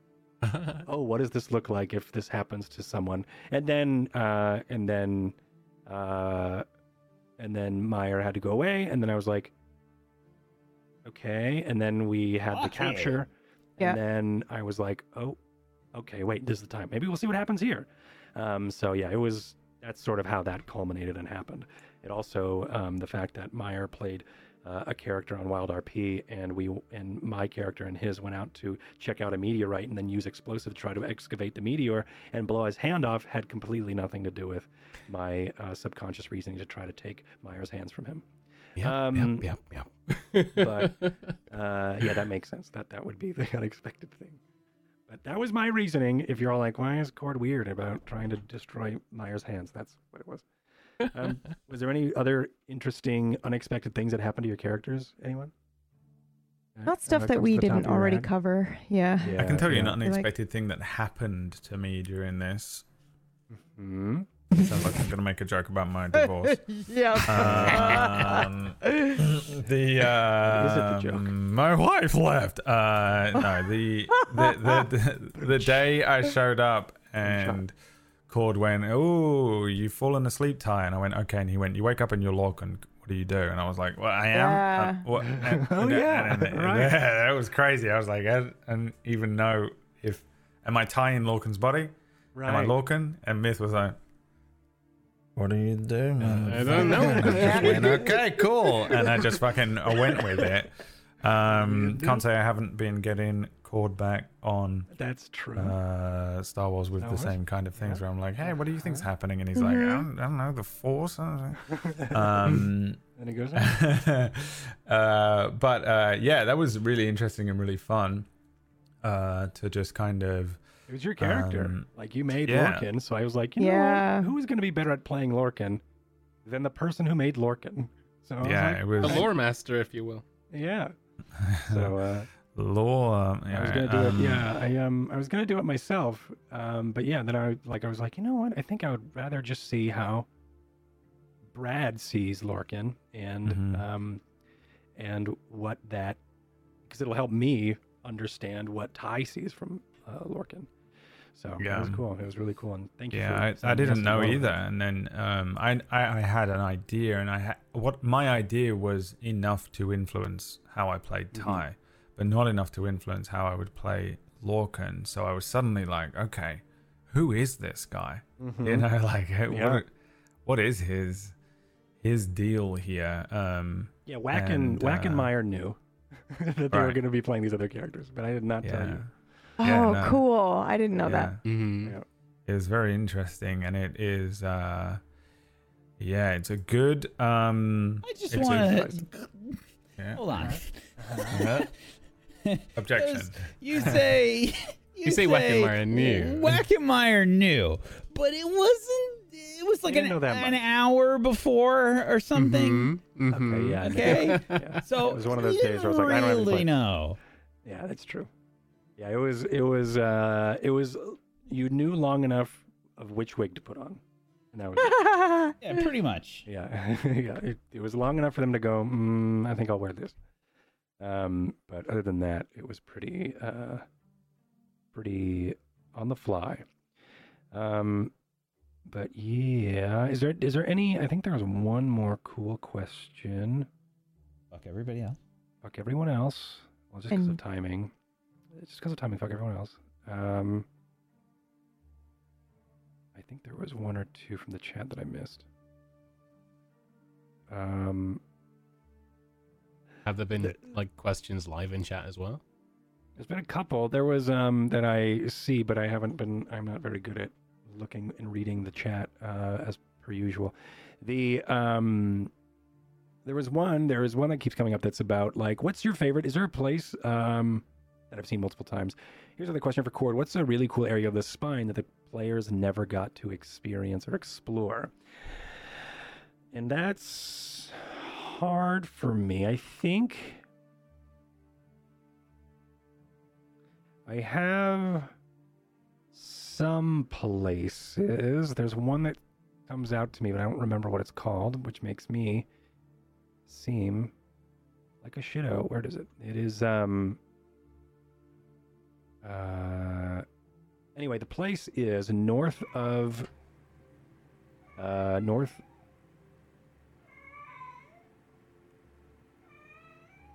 Who's cat? not mine. PB. uh north of Evervale. Uh and oh God. Uh, that cat is so happy to be fed or something. Um, where is? By the way, if you have questions for people or Cord or whatever uh, after this, or we don't answer your question, True. then just seek people out on their Yeah. streams That's right. um, and Twitter. Seek my Twitters and channel. things. out. yeah, but you have Seek to subscribe. them out. Go find their Subscribe house. and then in the knock on their door. That's find right. them. That's um, right. Find their car. Sit on the top of their car until they get in the car, and ask them the questions. Then There This is the way. is a. This is the way. That's echoing for some reason. Um, there is. I don't know where it is. I've got uh, a whole bunch of different locations, but a lot of them usually have like one or two lines. Um, there is a place on the spine. It's actually a little south of the spine. That is uh, called Lisk, and it's a uh, it's built in the shadow of a mountain uh, towards the uh, deserts, the south of the spine. So where it gets hotter because the sun is always in the south. There's a shadow of a mountain. Like Mortis. what was that? Everybody talks like Lisk. Mortis. Yeah, yeah, it's Lisp. It's called Lisp. Uh, it's called lateral lateral Lisp, and um, the uh, Lisk L I S K, and it is uh, it's built in the shadow and like a little bit of a crater um, in the shadow of a mountain. So it's sort of always dark there and cold. Uh, so there's a little bit more vegetation that can grow there, and there's a little bit of like bioluminescent, um, uh, probably a forest or something that is there as well. Um, but just outside of Lisk is where the sun is. So there's so you have these people who are constantly going and exploring out into the sun-beaten deserts and the sands, and then and then retreating into this uh, permanent shadow of um, behind this mountain. Um, and that is uh, there's a lot of cool things about Lisk that I have unexplored or not written. Now I've got a cat who's beating at the door, um, but that is. Uh, it's the is that same cat. It's Same the cat, same yeah. cat. He's run all the way over here. And um, uh, yeah, so that that was Lisk. There was another one, Crowmore, which is next to uh, Evervale, and that is a large spire. But Crowmore is also the catacombs where the un um, where the sworn are buried. Um, so you had Dead Grove, which was pretty much the private plots of all of this land that uh, this uh, miser would uh, uh, sell to just the population, acres and acres of uh, of land that someone I assume probably bought for a gold piece or something a long time ago, but it's been in the family and is just sells uh, plots of grave sites, and that's where a lot of people are buried, usually around the spine. But Crowmore, across the river and like uh, from uh, Walden, is or yeah near Walden, but like you could see it from Walden. Uh, Crowmore is this spire, and under that spire is the catacombs, the active catacombs of where the sworn are buried. So if Smith uh, and probably Creighton would be Creighton would be buried there, um, uh, if he was even granted the uh, privilege of being buried there. But uh, if Varsha and Smith did not defect and c- continue their sworn lives, they would have probably most likely been buried in uh, Crowmore. Uh, we never got to explore it. No really needed to go, no real need to go there, but it is uh, a location uh, that could have been explored. How's the cat? Sorry. Good. It's all right. Sorry. I'm so sorry. No, don't be sorry. Uh, d- and I have a question to all of you. Do you have any questions? And do you have anything you want to bring up or talk about? You, you four.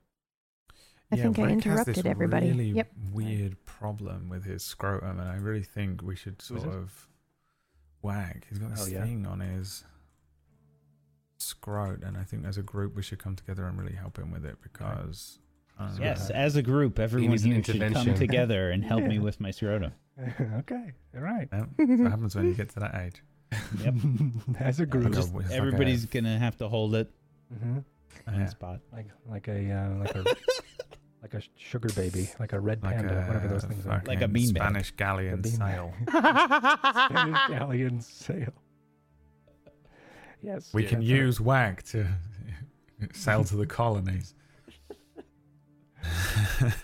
I'll take that as a no. The colonies. I don't think I have any Jesus questions Christ, you're so because um, I have all the answers I want, and anything else that was ambiguous, I like that way. You know, Right. Yeah, I I'm agree. a fan of a lot Yeah. of the ambiguity that we had around some of the elements here, uh, including what, ha- like one of the questions that I thought myself, I was like, I wonder what happened to Lorcan and Buttocks and fucking all Right. of them. And Yeah. you know what? I don't want to know. Yeah, you know what? Yeah. Why not? I And don't that's- want to know. forgot the buttocks existed. like, Yeah, right. So he was buttocks. the NPC that Myth forgot, man. yeah.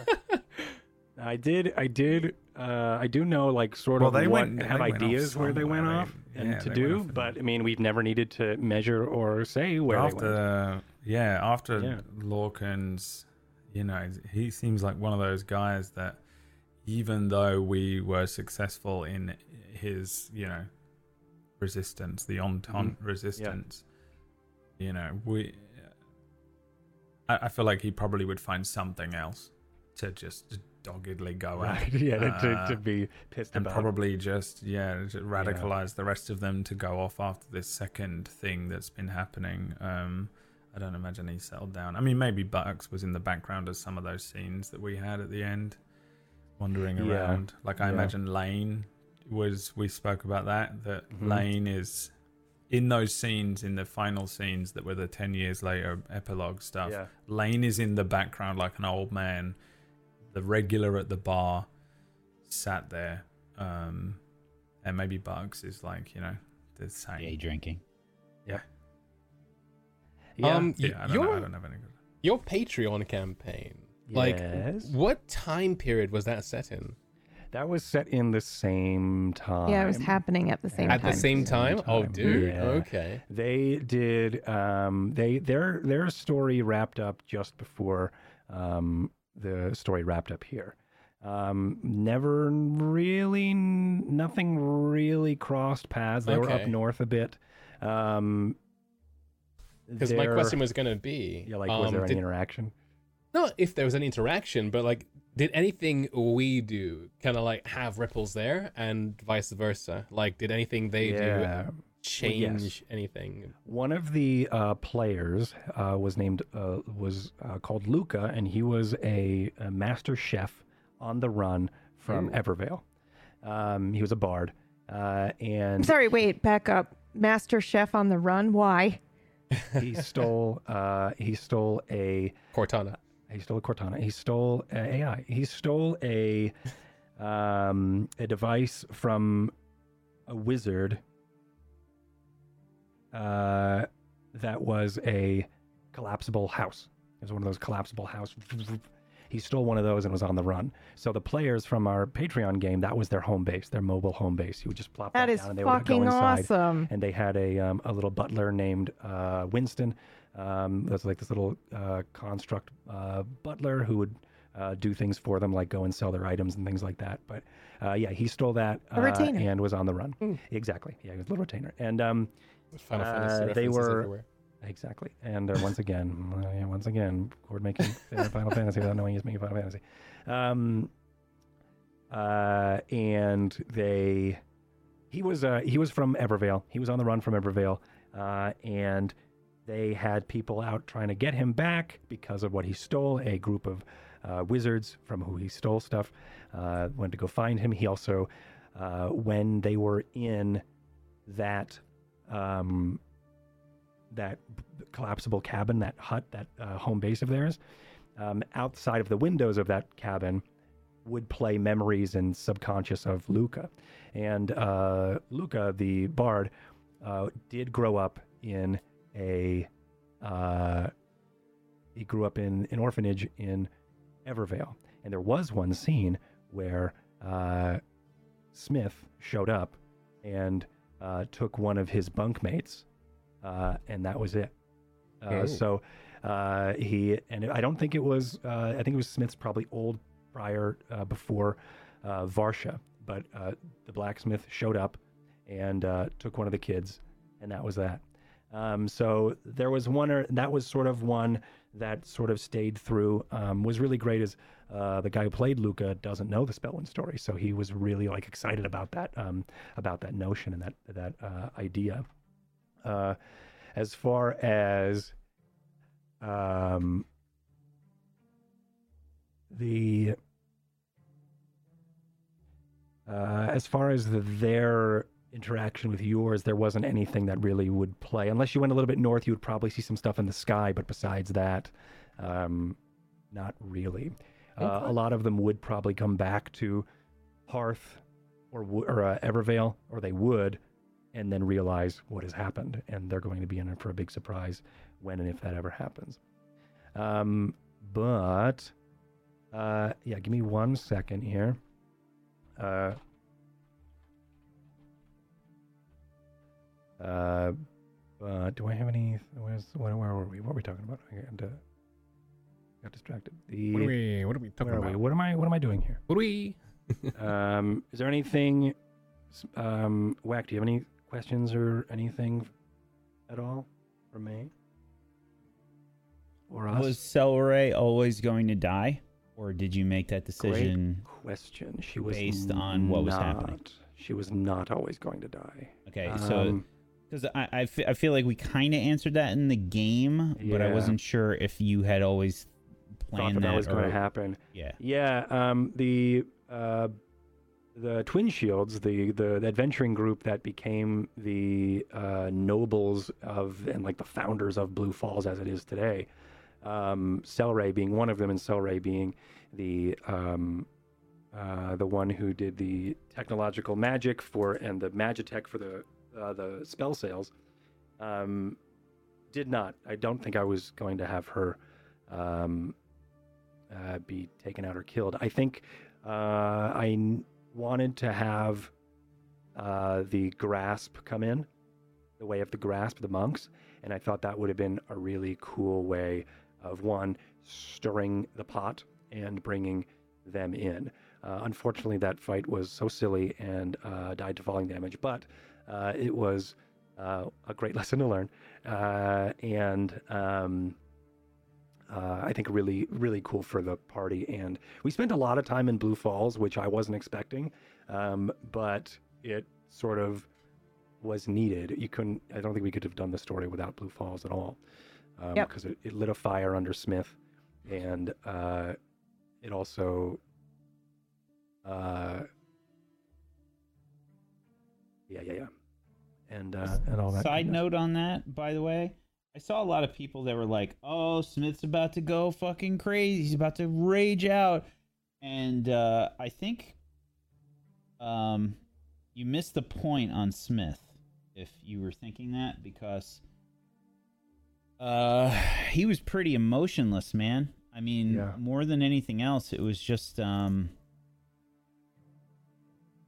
like it was just PTSD. I mean, he just felt pain Yeah. that's really what he felt all the time. Um, and I think the first glimmers of happiness and stuff happened probably at Flaris. It was maybe he saw some hope or some potential with Selray, but he was still used to all the pain, so it Yeah, didn't. it was just him. another thing that just sort of like, oh, I deserve this. Yep, this of course this would happen. This stoicism. Yeah, Yeah. Yeah. And exactly um what what KJ says is um uh figured that he'd regress. That's sort of what was happening. You were um Smith was opening up and then that happened and Smith just sort of retreated again. Uh, and then was able to really start to and that was sort of like I feel like Smith testing the water socially to open up, to let those boundaries and those barriers down for a moment, the boundaries, those barriers down for a moment. Uh, and then later um, opening up, like giving him, himself emotional context to when he goes to Flaris and uh, opens up a bit more. But, mm-hmm. All right, I don't know if we have anything else. Any other questions, chat? Oh, okay, and PB's away. Anyone? Anybody? Questions? Anybody? Anyone? Anybody? Any, any Questions, questions? answers? Forever hold your spell wind. What were the twins named? That's a great. That's a great. What are the twins' names? Taisha and Vanto. Yep. Okay, there's it. Taisha and Vanto. Thank you, Mike. Uh, thanks. do you want to answer that, Brad, or no? Oh, I, I I didn't know there was an answer. Yeah, well, I mean, I, I would decide now. I was what I meant. Like, do we want to Oh, just yeah. decide No, now? I, I I purposefully figured we didn't name them. Yeah, okay. Then we will leave it ambiguous. Luke and Leia. Luke Uh, and I mean, yeah, maybe one day Cord will need names for them, and I guess it's up to him to uh, do that. You know, Well, maybe they show up. And who? Vanta. What did you say? Perfect. Taisha and Van. Orange. Vanta. Taisha and Vanto. Perfect. That's them. Write it down. But okay, I think that concludes the questions. You know what that means? Woo! It is time time. for the sex. Who It's wants to for the- grab my scrot? That's it. That's what that Whack, means. whack three three beers in at his local bar every Sunday. Three beers in. All right, it's time for the sex. All right. All right. Mhm. As per tradition. Brad. Is being put to work. All right. is the roast of Spellwind. Is this thing on? Okay. Let's see. Um, Spellwind. The other Final Fantasy VII remake. Sorry. Huh, I Oh guess. shit. There's an easy one. Yeah, it was, it was good though. Whack roleplayed as a medieval Iron Man, which is weird because Whack is a man who was born in the Iron Age. PB played a spellcaster who could use void magic. We all wish he played a spellcaster who could avoid speaking. Oh, shit. Maya's here, the worst of three possible types of black pussy.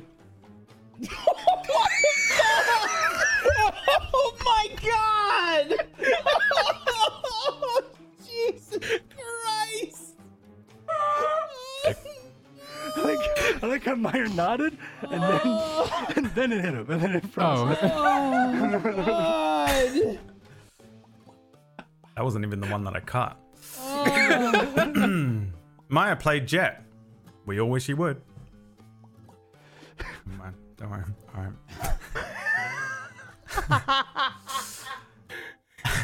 I think we all agree that it was harsh when Cord chose to have Jet's hands removed. When we all wish it had been PB's tongue. Oh, accurate. Myself Whack wore a included. wig for this show. That's it. It's just hilarious. Ironic. Uh, Whack is so fucking old that the next Shill show is going to be an open casket. You just have Whack to drop so the money right into Fucking it. old that his next show should be called the Pearly Gate Walkers. Myth's here, looking like Daniel Day Lewis with ALS.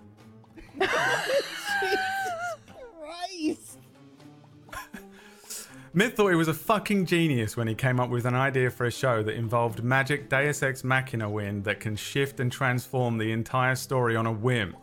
I felt really awkward casting him in my Star Wars show. Thinks he invented the Force. No, I'm actually really proud of Cord for putting years of work, months of effort, and focus into finishing a single thought. Myth took so much Adderall to concentrate for three hours every week that I lost my 13 year sobriety badge.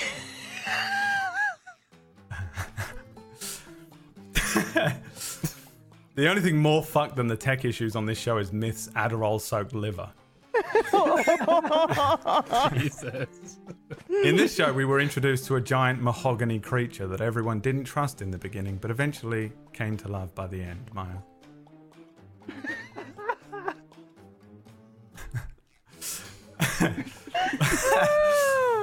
Wax started out as a villainous piece of shit. He's still a piece of shit, but at least now he's super dependable. oh, oh wait. Sorry, I misread that. Now he wears depends. There you go. They're comfortable, all right? If it wasn't for this show, I would never have met Maya. Which makes this show a bigger fucking disaster than Mistlight. Dead Grove, Bearden's Hollow, and the Spearway all sound like they were named in honor of PB's vagina. Large vibe.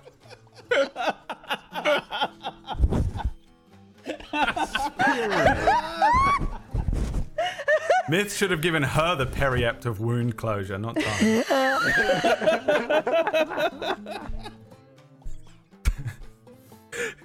PB played a damaged individual with a troubled childhood who is forced to hmm. work against her will using her incredible magic for the single purpose of furthering an evil tyrannical leader. I have no idea how that feels. No idea what that's like at all. Spellwind was a long show 177 hours, 66 episodes over, over almost two years. Spellwind went on for so long that I was scared Whack wasn't going to see it to the end. These Halfway never through the get show- old. Unlike Whack. Halfway through the show, Myth changed his name from Mythomatic to Cord, which is also what I needed about 30 episodes in.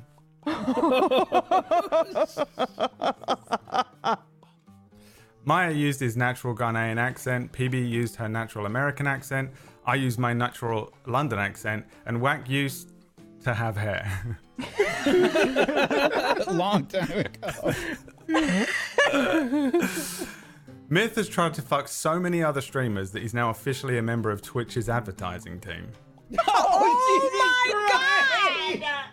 I don't even know if that's true, to be honest. I just thought it was. A... uh, lastly, Oh, wow. I'll say this: Whack is old and bald. Thank you very much. Well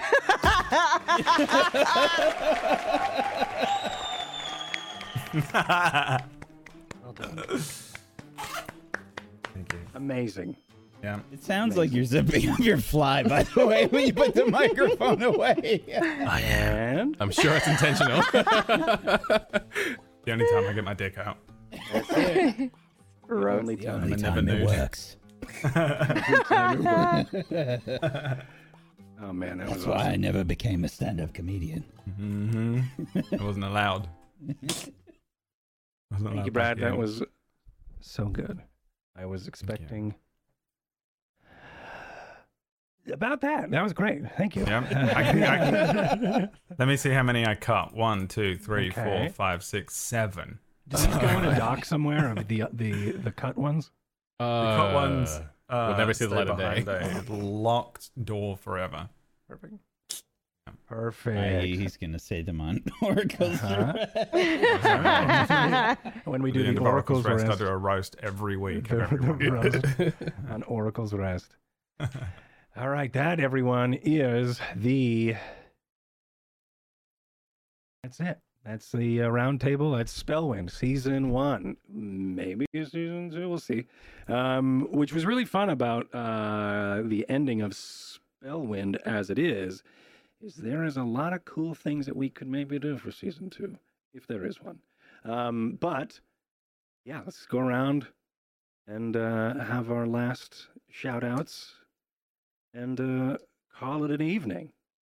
And then maybe I'll show you a teaser that I've been working on for What my old own- Uncle Cords got zipped away. what I've what old Uncle Cords got zipped away. That's right. And if you're a streamer,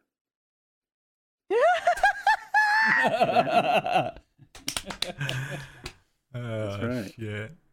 Uh, all right. So uh, let's Literally start with. could have just changed that joke out for Orcish, by the way. Would have worked fine. I, know. I mean, most of these is can the be. show. Orcish is in the chat, so yeah, yeah. Uh, but yeah, um, Brad, you wanna you wanna you wanna start us off? Yes. Hello, I'm Brad. I Brad. was I, also played going to Typho rebuttal today with uh, Oh, your roast, and then I didn't. So I'm glad I didn't write anything down. Anyway, go ahead. Okay. Well, yeah. That'll So- come back to you in The next one one. d eight fucking days. Yeah, I think Um, that's true. there's another. Uh, yeah, no, I, I fucking love this campaign, man. Um, I'll tell you one thing that I really liked about this Cord, and I'm going to be sincere for a second.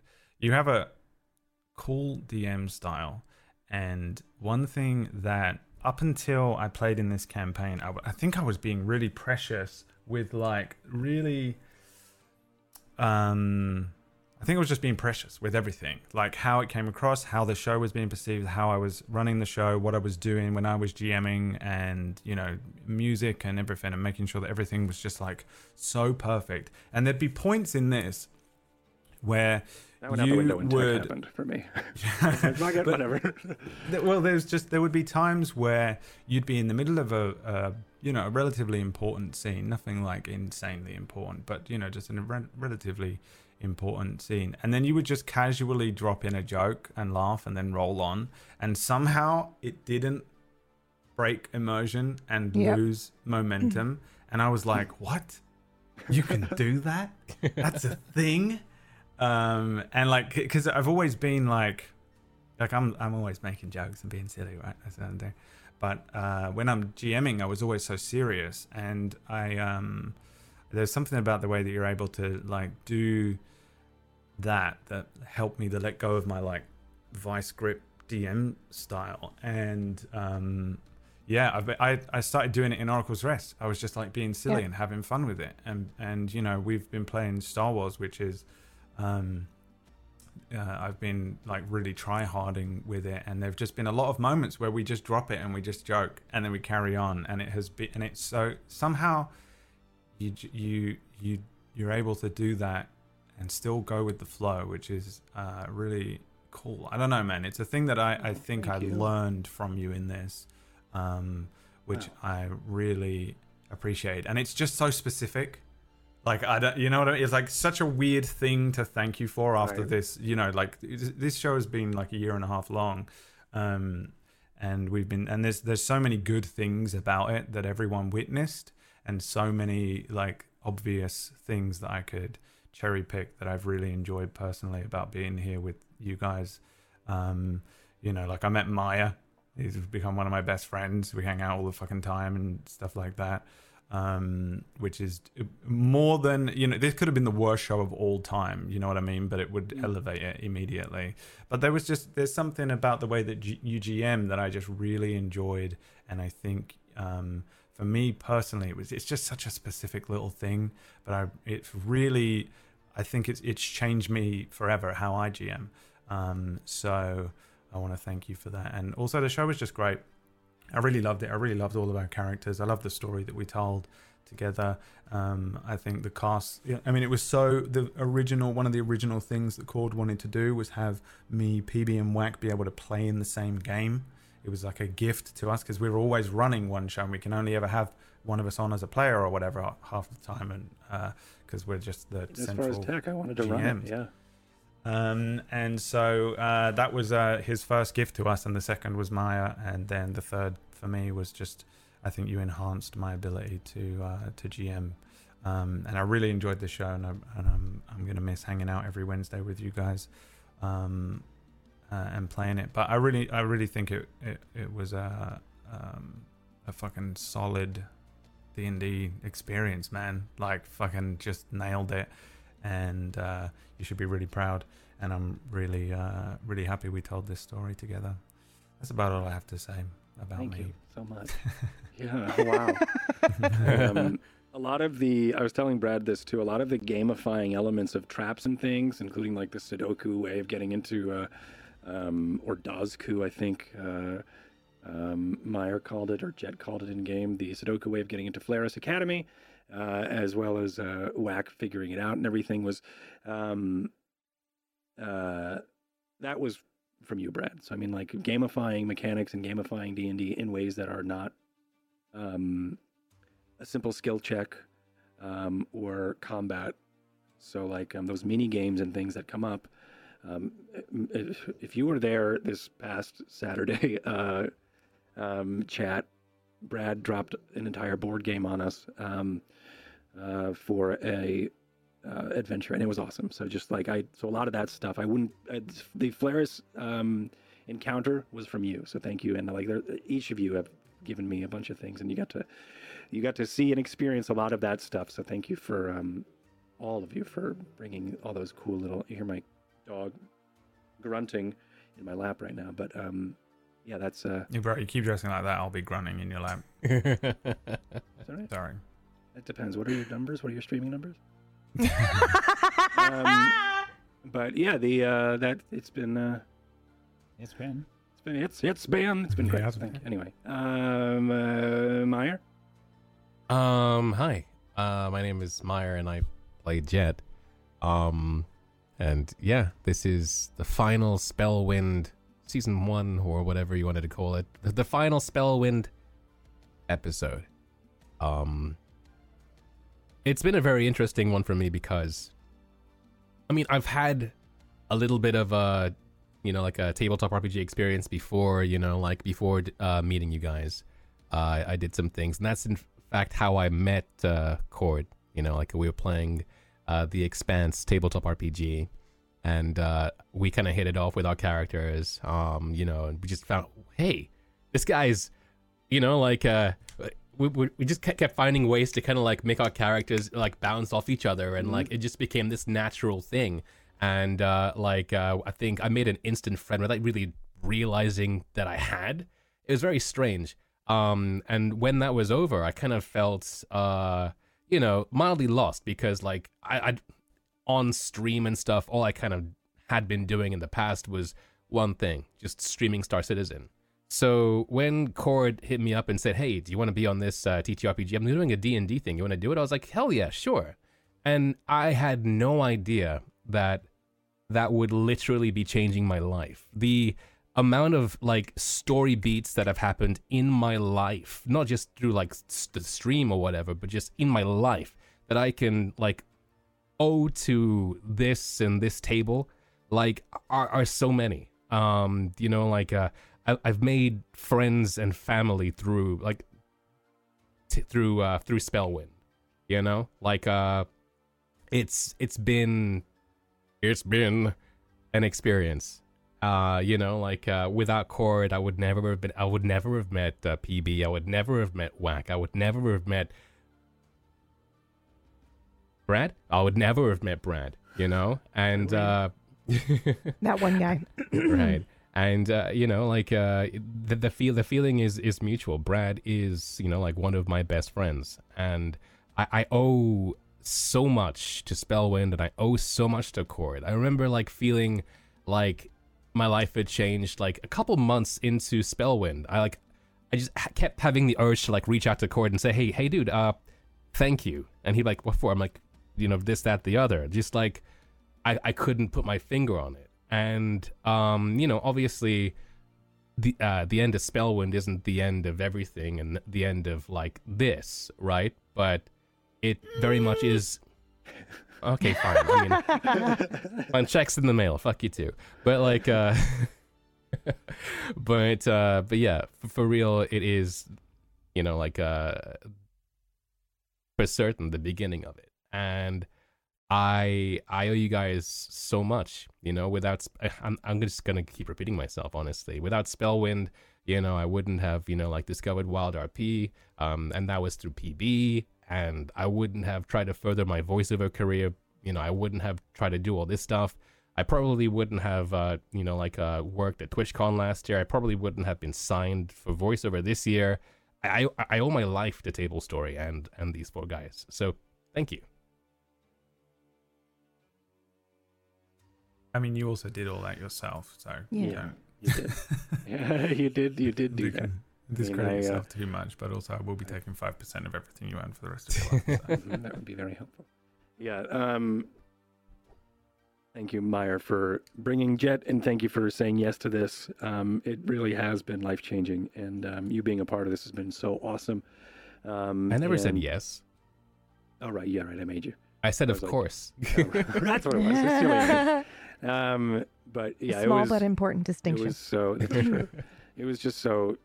Everything you did, the, uh, the um, like I I said it earlier today too. You were the first person to speak during uh, the show. Like you were the first line said in Spellwind was you, and um, that is uh, very courageous and brave to do, um, especially on a show that you're like the first time. So it was just really cool to see, uh, and you took that um, that bravery and that risk taking uh, throughout, including um, your um, descriptions and bringing Jet uh, as Jet was, and it was a really great uh, placement of Jet being that timid person um, who has been uh, and and like. Uh, ancestrally screwed by this crusade, right? Um, you grew up as, um, uh, and um, Jet grew up as this uh, person who feared, and then um, even the last like episode during the epilogue, I was like, wow, like Jet's really changed. Like, why is that? And it was just like, and it was, it's obvious that all the amazing, beautiful choices you have made, including the ending and the epilogue, to why that exists. So just thank you for having such a consistent character, um, and thank you for uh, also being in my life and and and saying yes and, and being around to play games and to Star Citizen and to just be awesome. Just thank you for thank you for being my friend as well. That's it. I'm not gonna say anything else. Uh. Whack. Uh, I am very grateful that um, we had the opportunity to do this and get to role play together. Um, getting to play this character uh, felt kind of cathartic um, in this um, weird way. I don't really know how to describe it, um, but it was like a um, it was kind of a redemption story, and um, getting to uh, getting to do that through a character with some of my favorite people is uh, just a wonderful experience. So thank you so much for that. Um, getting to uh, sort of trust fall uh, with PB, especially in the beginning, was like really powerful, um, and it uh, it had a really big impact, I think, on the way that I will role play from now on. In that, I think that um, I think I'm going to do that a lot more. I'm going to do the trust fall kind of thing where I have a lot less uh, sort of planned and just try and read someone that I know really well and develop a scene with a few looks, you know? yeah. Um, because that that's something on a scale I I don't think I've ever done before. The It way that we awesome did that, see it. Yeah. um, and having to make really important decisions for the what was going to affect the rest of the campaign in moments Mhm. was really tough. Really, really tough. Um, I was like, my choice here is going to change the entirety of the campaign. Yeah. Um, and I had a lot of pressure on that, but I was like, just, just go with the flow. You know, that's kind of what I was repeating in my head, and and, and I, you know, I hope I can do that more in the future. But I'm glad that we did that together because, um, I don't know if I could have done that with anybody else as as a as a um, as impactful as a moment as that was. So thank you, and thank you for all of the work that you put together every week, Myth, and um, these wonderful settings were uh, very vibrant, and they all had their own story, and they really felt like solid places to go. Thank you. Hell yeah.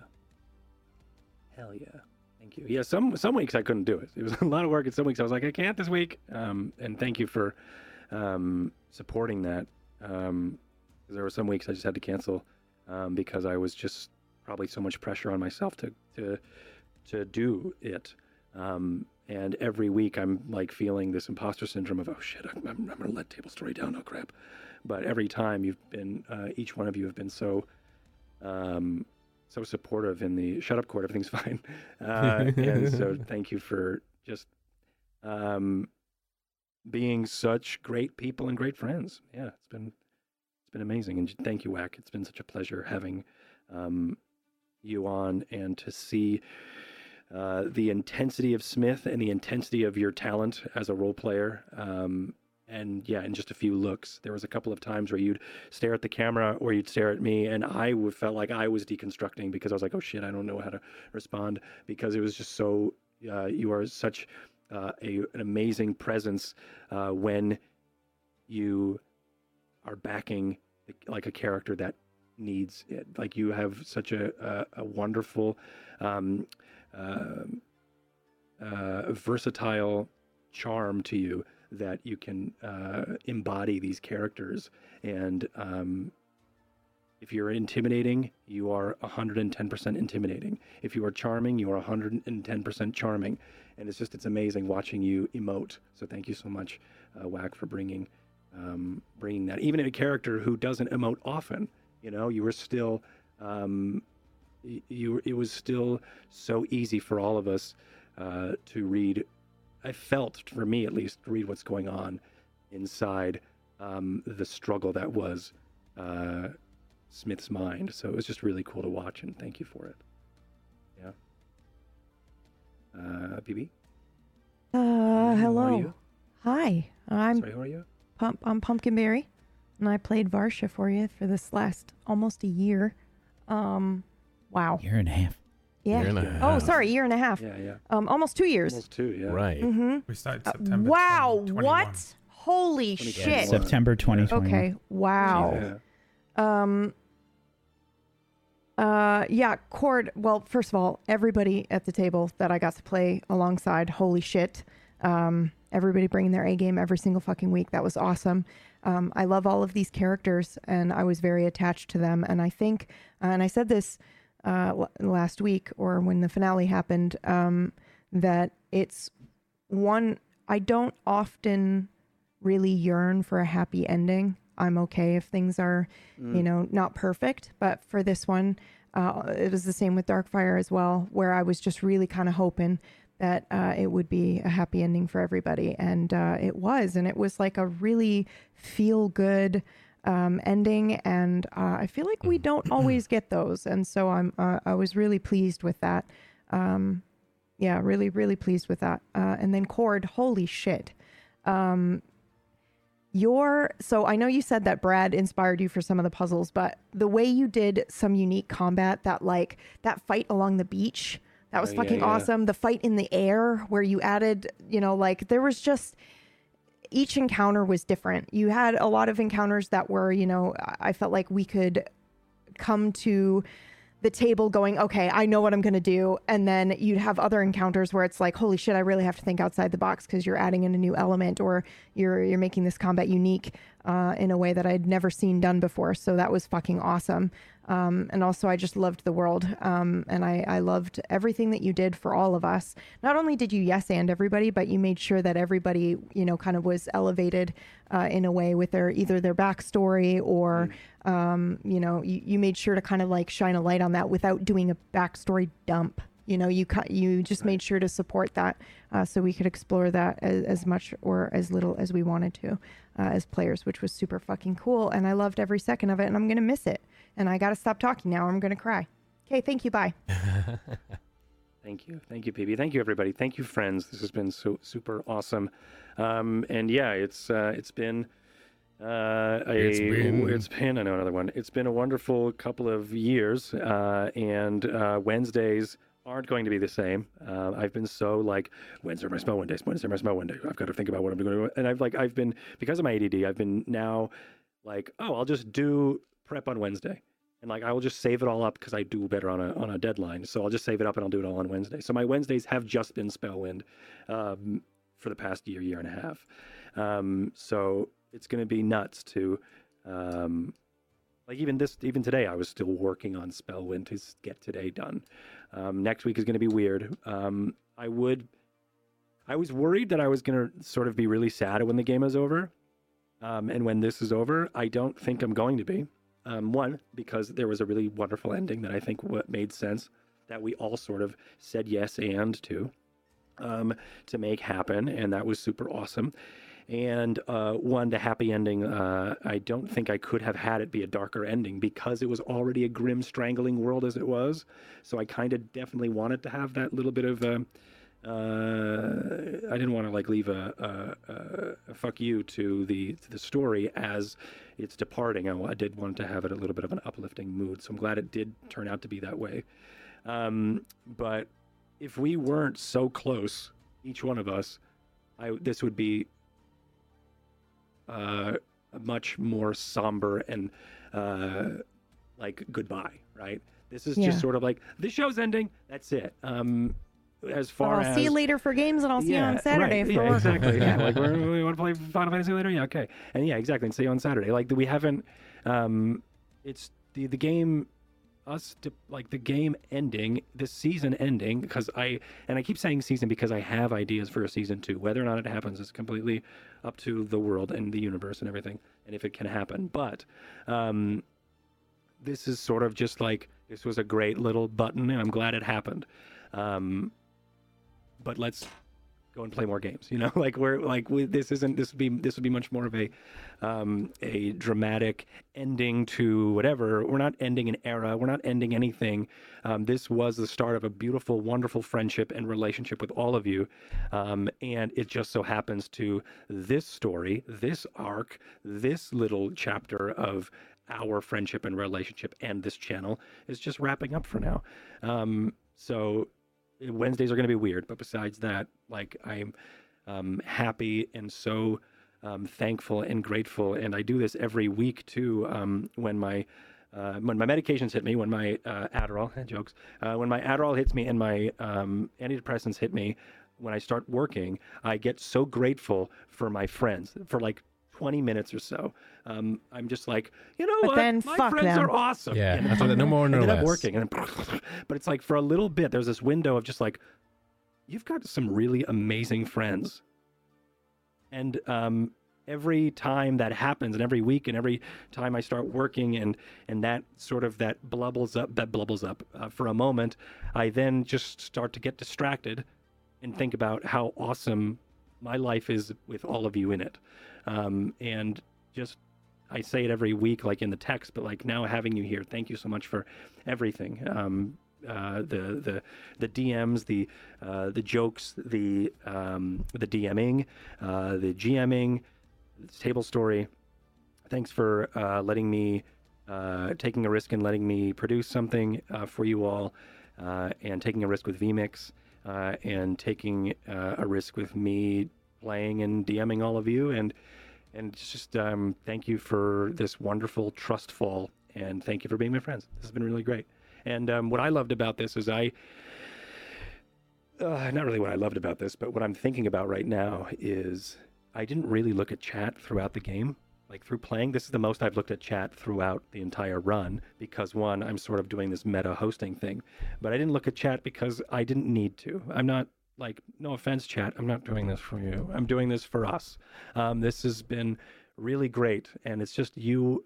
And this is another reason why I like to joke and have that giggles and laughs and stuff, um, Brad, is because I did want to have this personal fun that we have. Um, and I and like we're gonna play this game. It's gonna be great, and you can just watch, um, chat if you want. And um, it's been really awesome. And uh, I feel like there hasn't been a point that uh, in this story and in the relationship that we ha- all have, including the characters, where it didn't seem genuine. And um, it's been, and that's really, really hard to find um, in in this space is to find um, those people and uh, a crew that um, of even just cast members who can be genuine in themselves and their characters, and it's just it was amazing. So thank you everybody for being who you are and letting me involved and, and all that goodness. Um, but I think one last time we could all uh, do whatever pose you want and freeze the cams. All right, and you're just gonna do that, and that's it. This is sad. Okay, and we're all doing the, we're all doing the jet wave. Okay, all right, perfect. I love you all, and and and Wax still here. I'm, I can't find the exit button. There it is. there it is. There it is. Perfect. Help the old man out. There it is. How do I get on? There? How do I log? Oh, it logged me. Got a drawing tablet in front of me. I can't see anything. okay. Um, but thank you, everybody. Um, and before we go, everybody, um, I just because this story in Spellwind is ending uh, doesn't mean that Spellwind the world is ending. I mentioned that before uh, in our before the epilogue. Um, and uh, you may want to unmute the tab for this, uh, people in the vMix, if you wanted to watch this or watch it on the uh, channel. Um, but I do have a trailer for a what will be happening uh, 10 years after the events of Spellwind. Yeah, this is this is that. Enjoy and happy Wednesday, and we'll see you on tomorrow. Tomorrow, right? Tomorrow for uh, uh, the, the area door. Ashes. Ashes, ashes of area door. I was like burning the, sp- the the burning of the place. All right, my brain's not working. My I'm all right. Bye. Who's the old one now? Still All still of you. us. It's still you.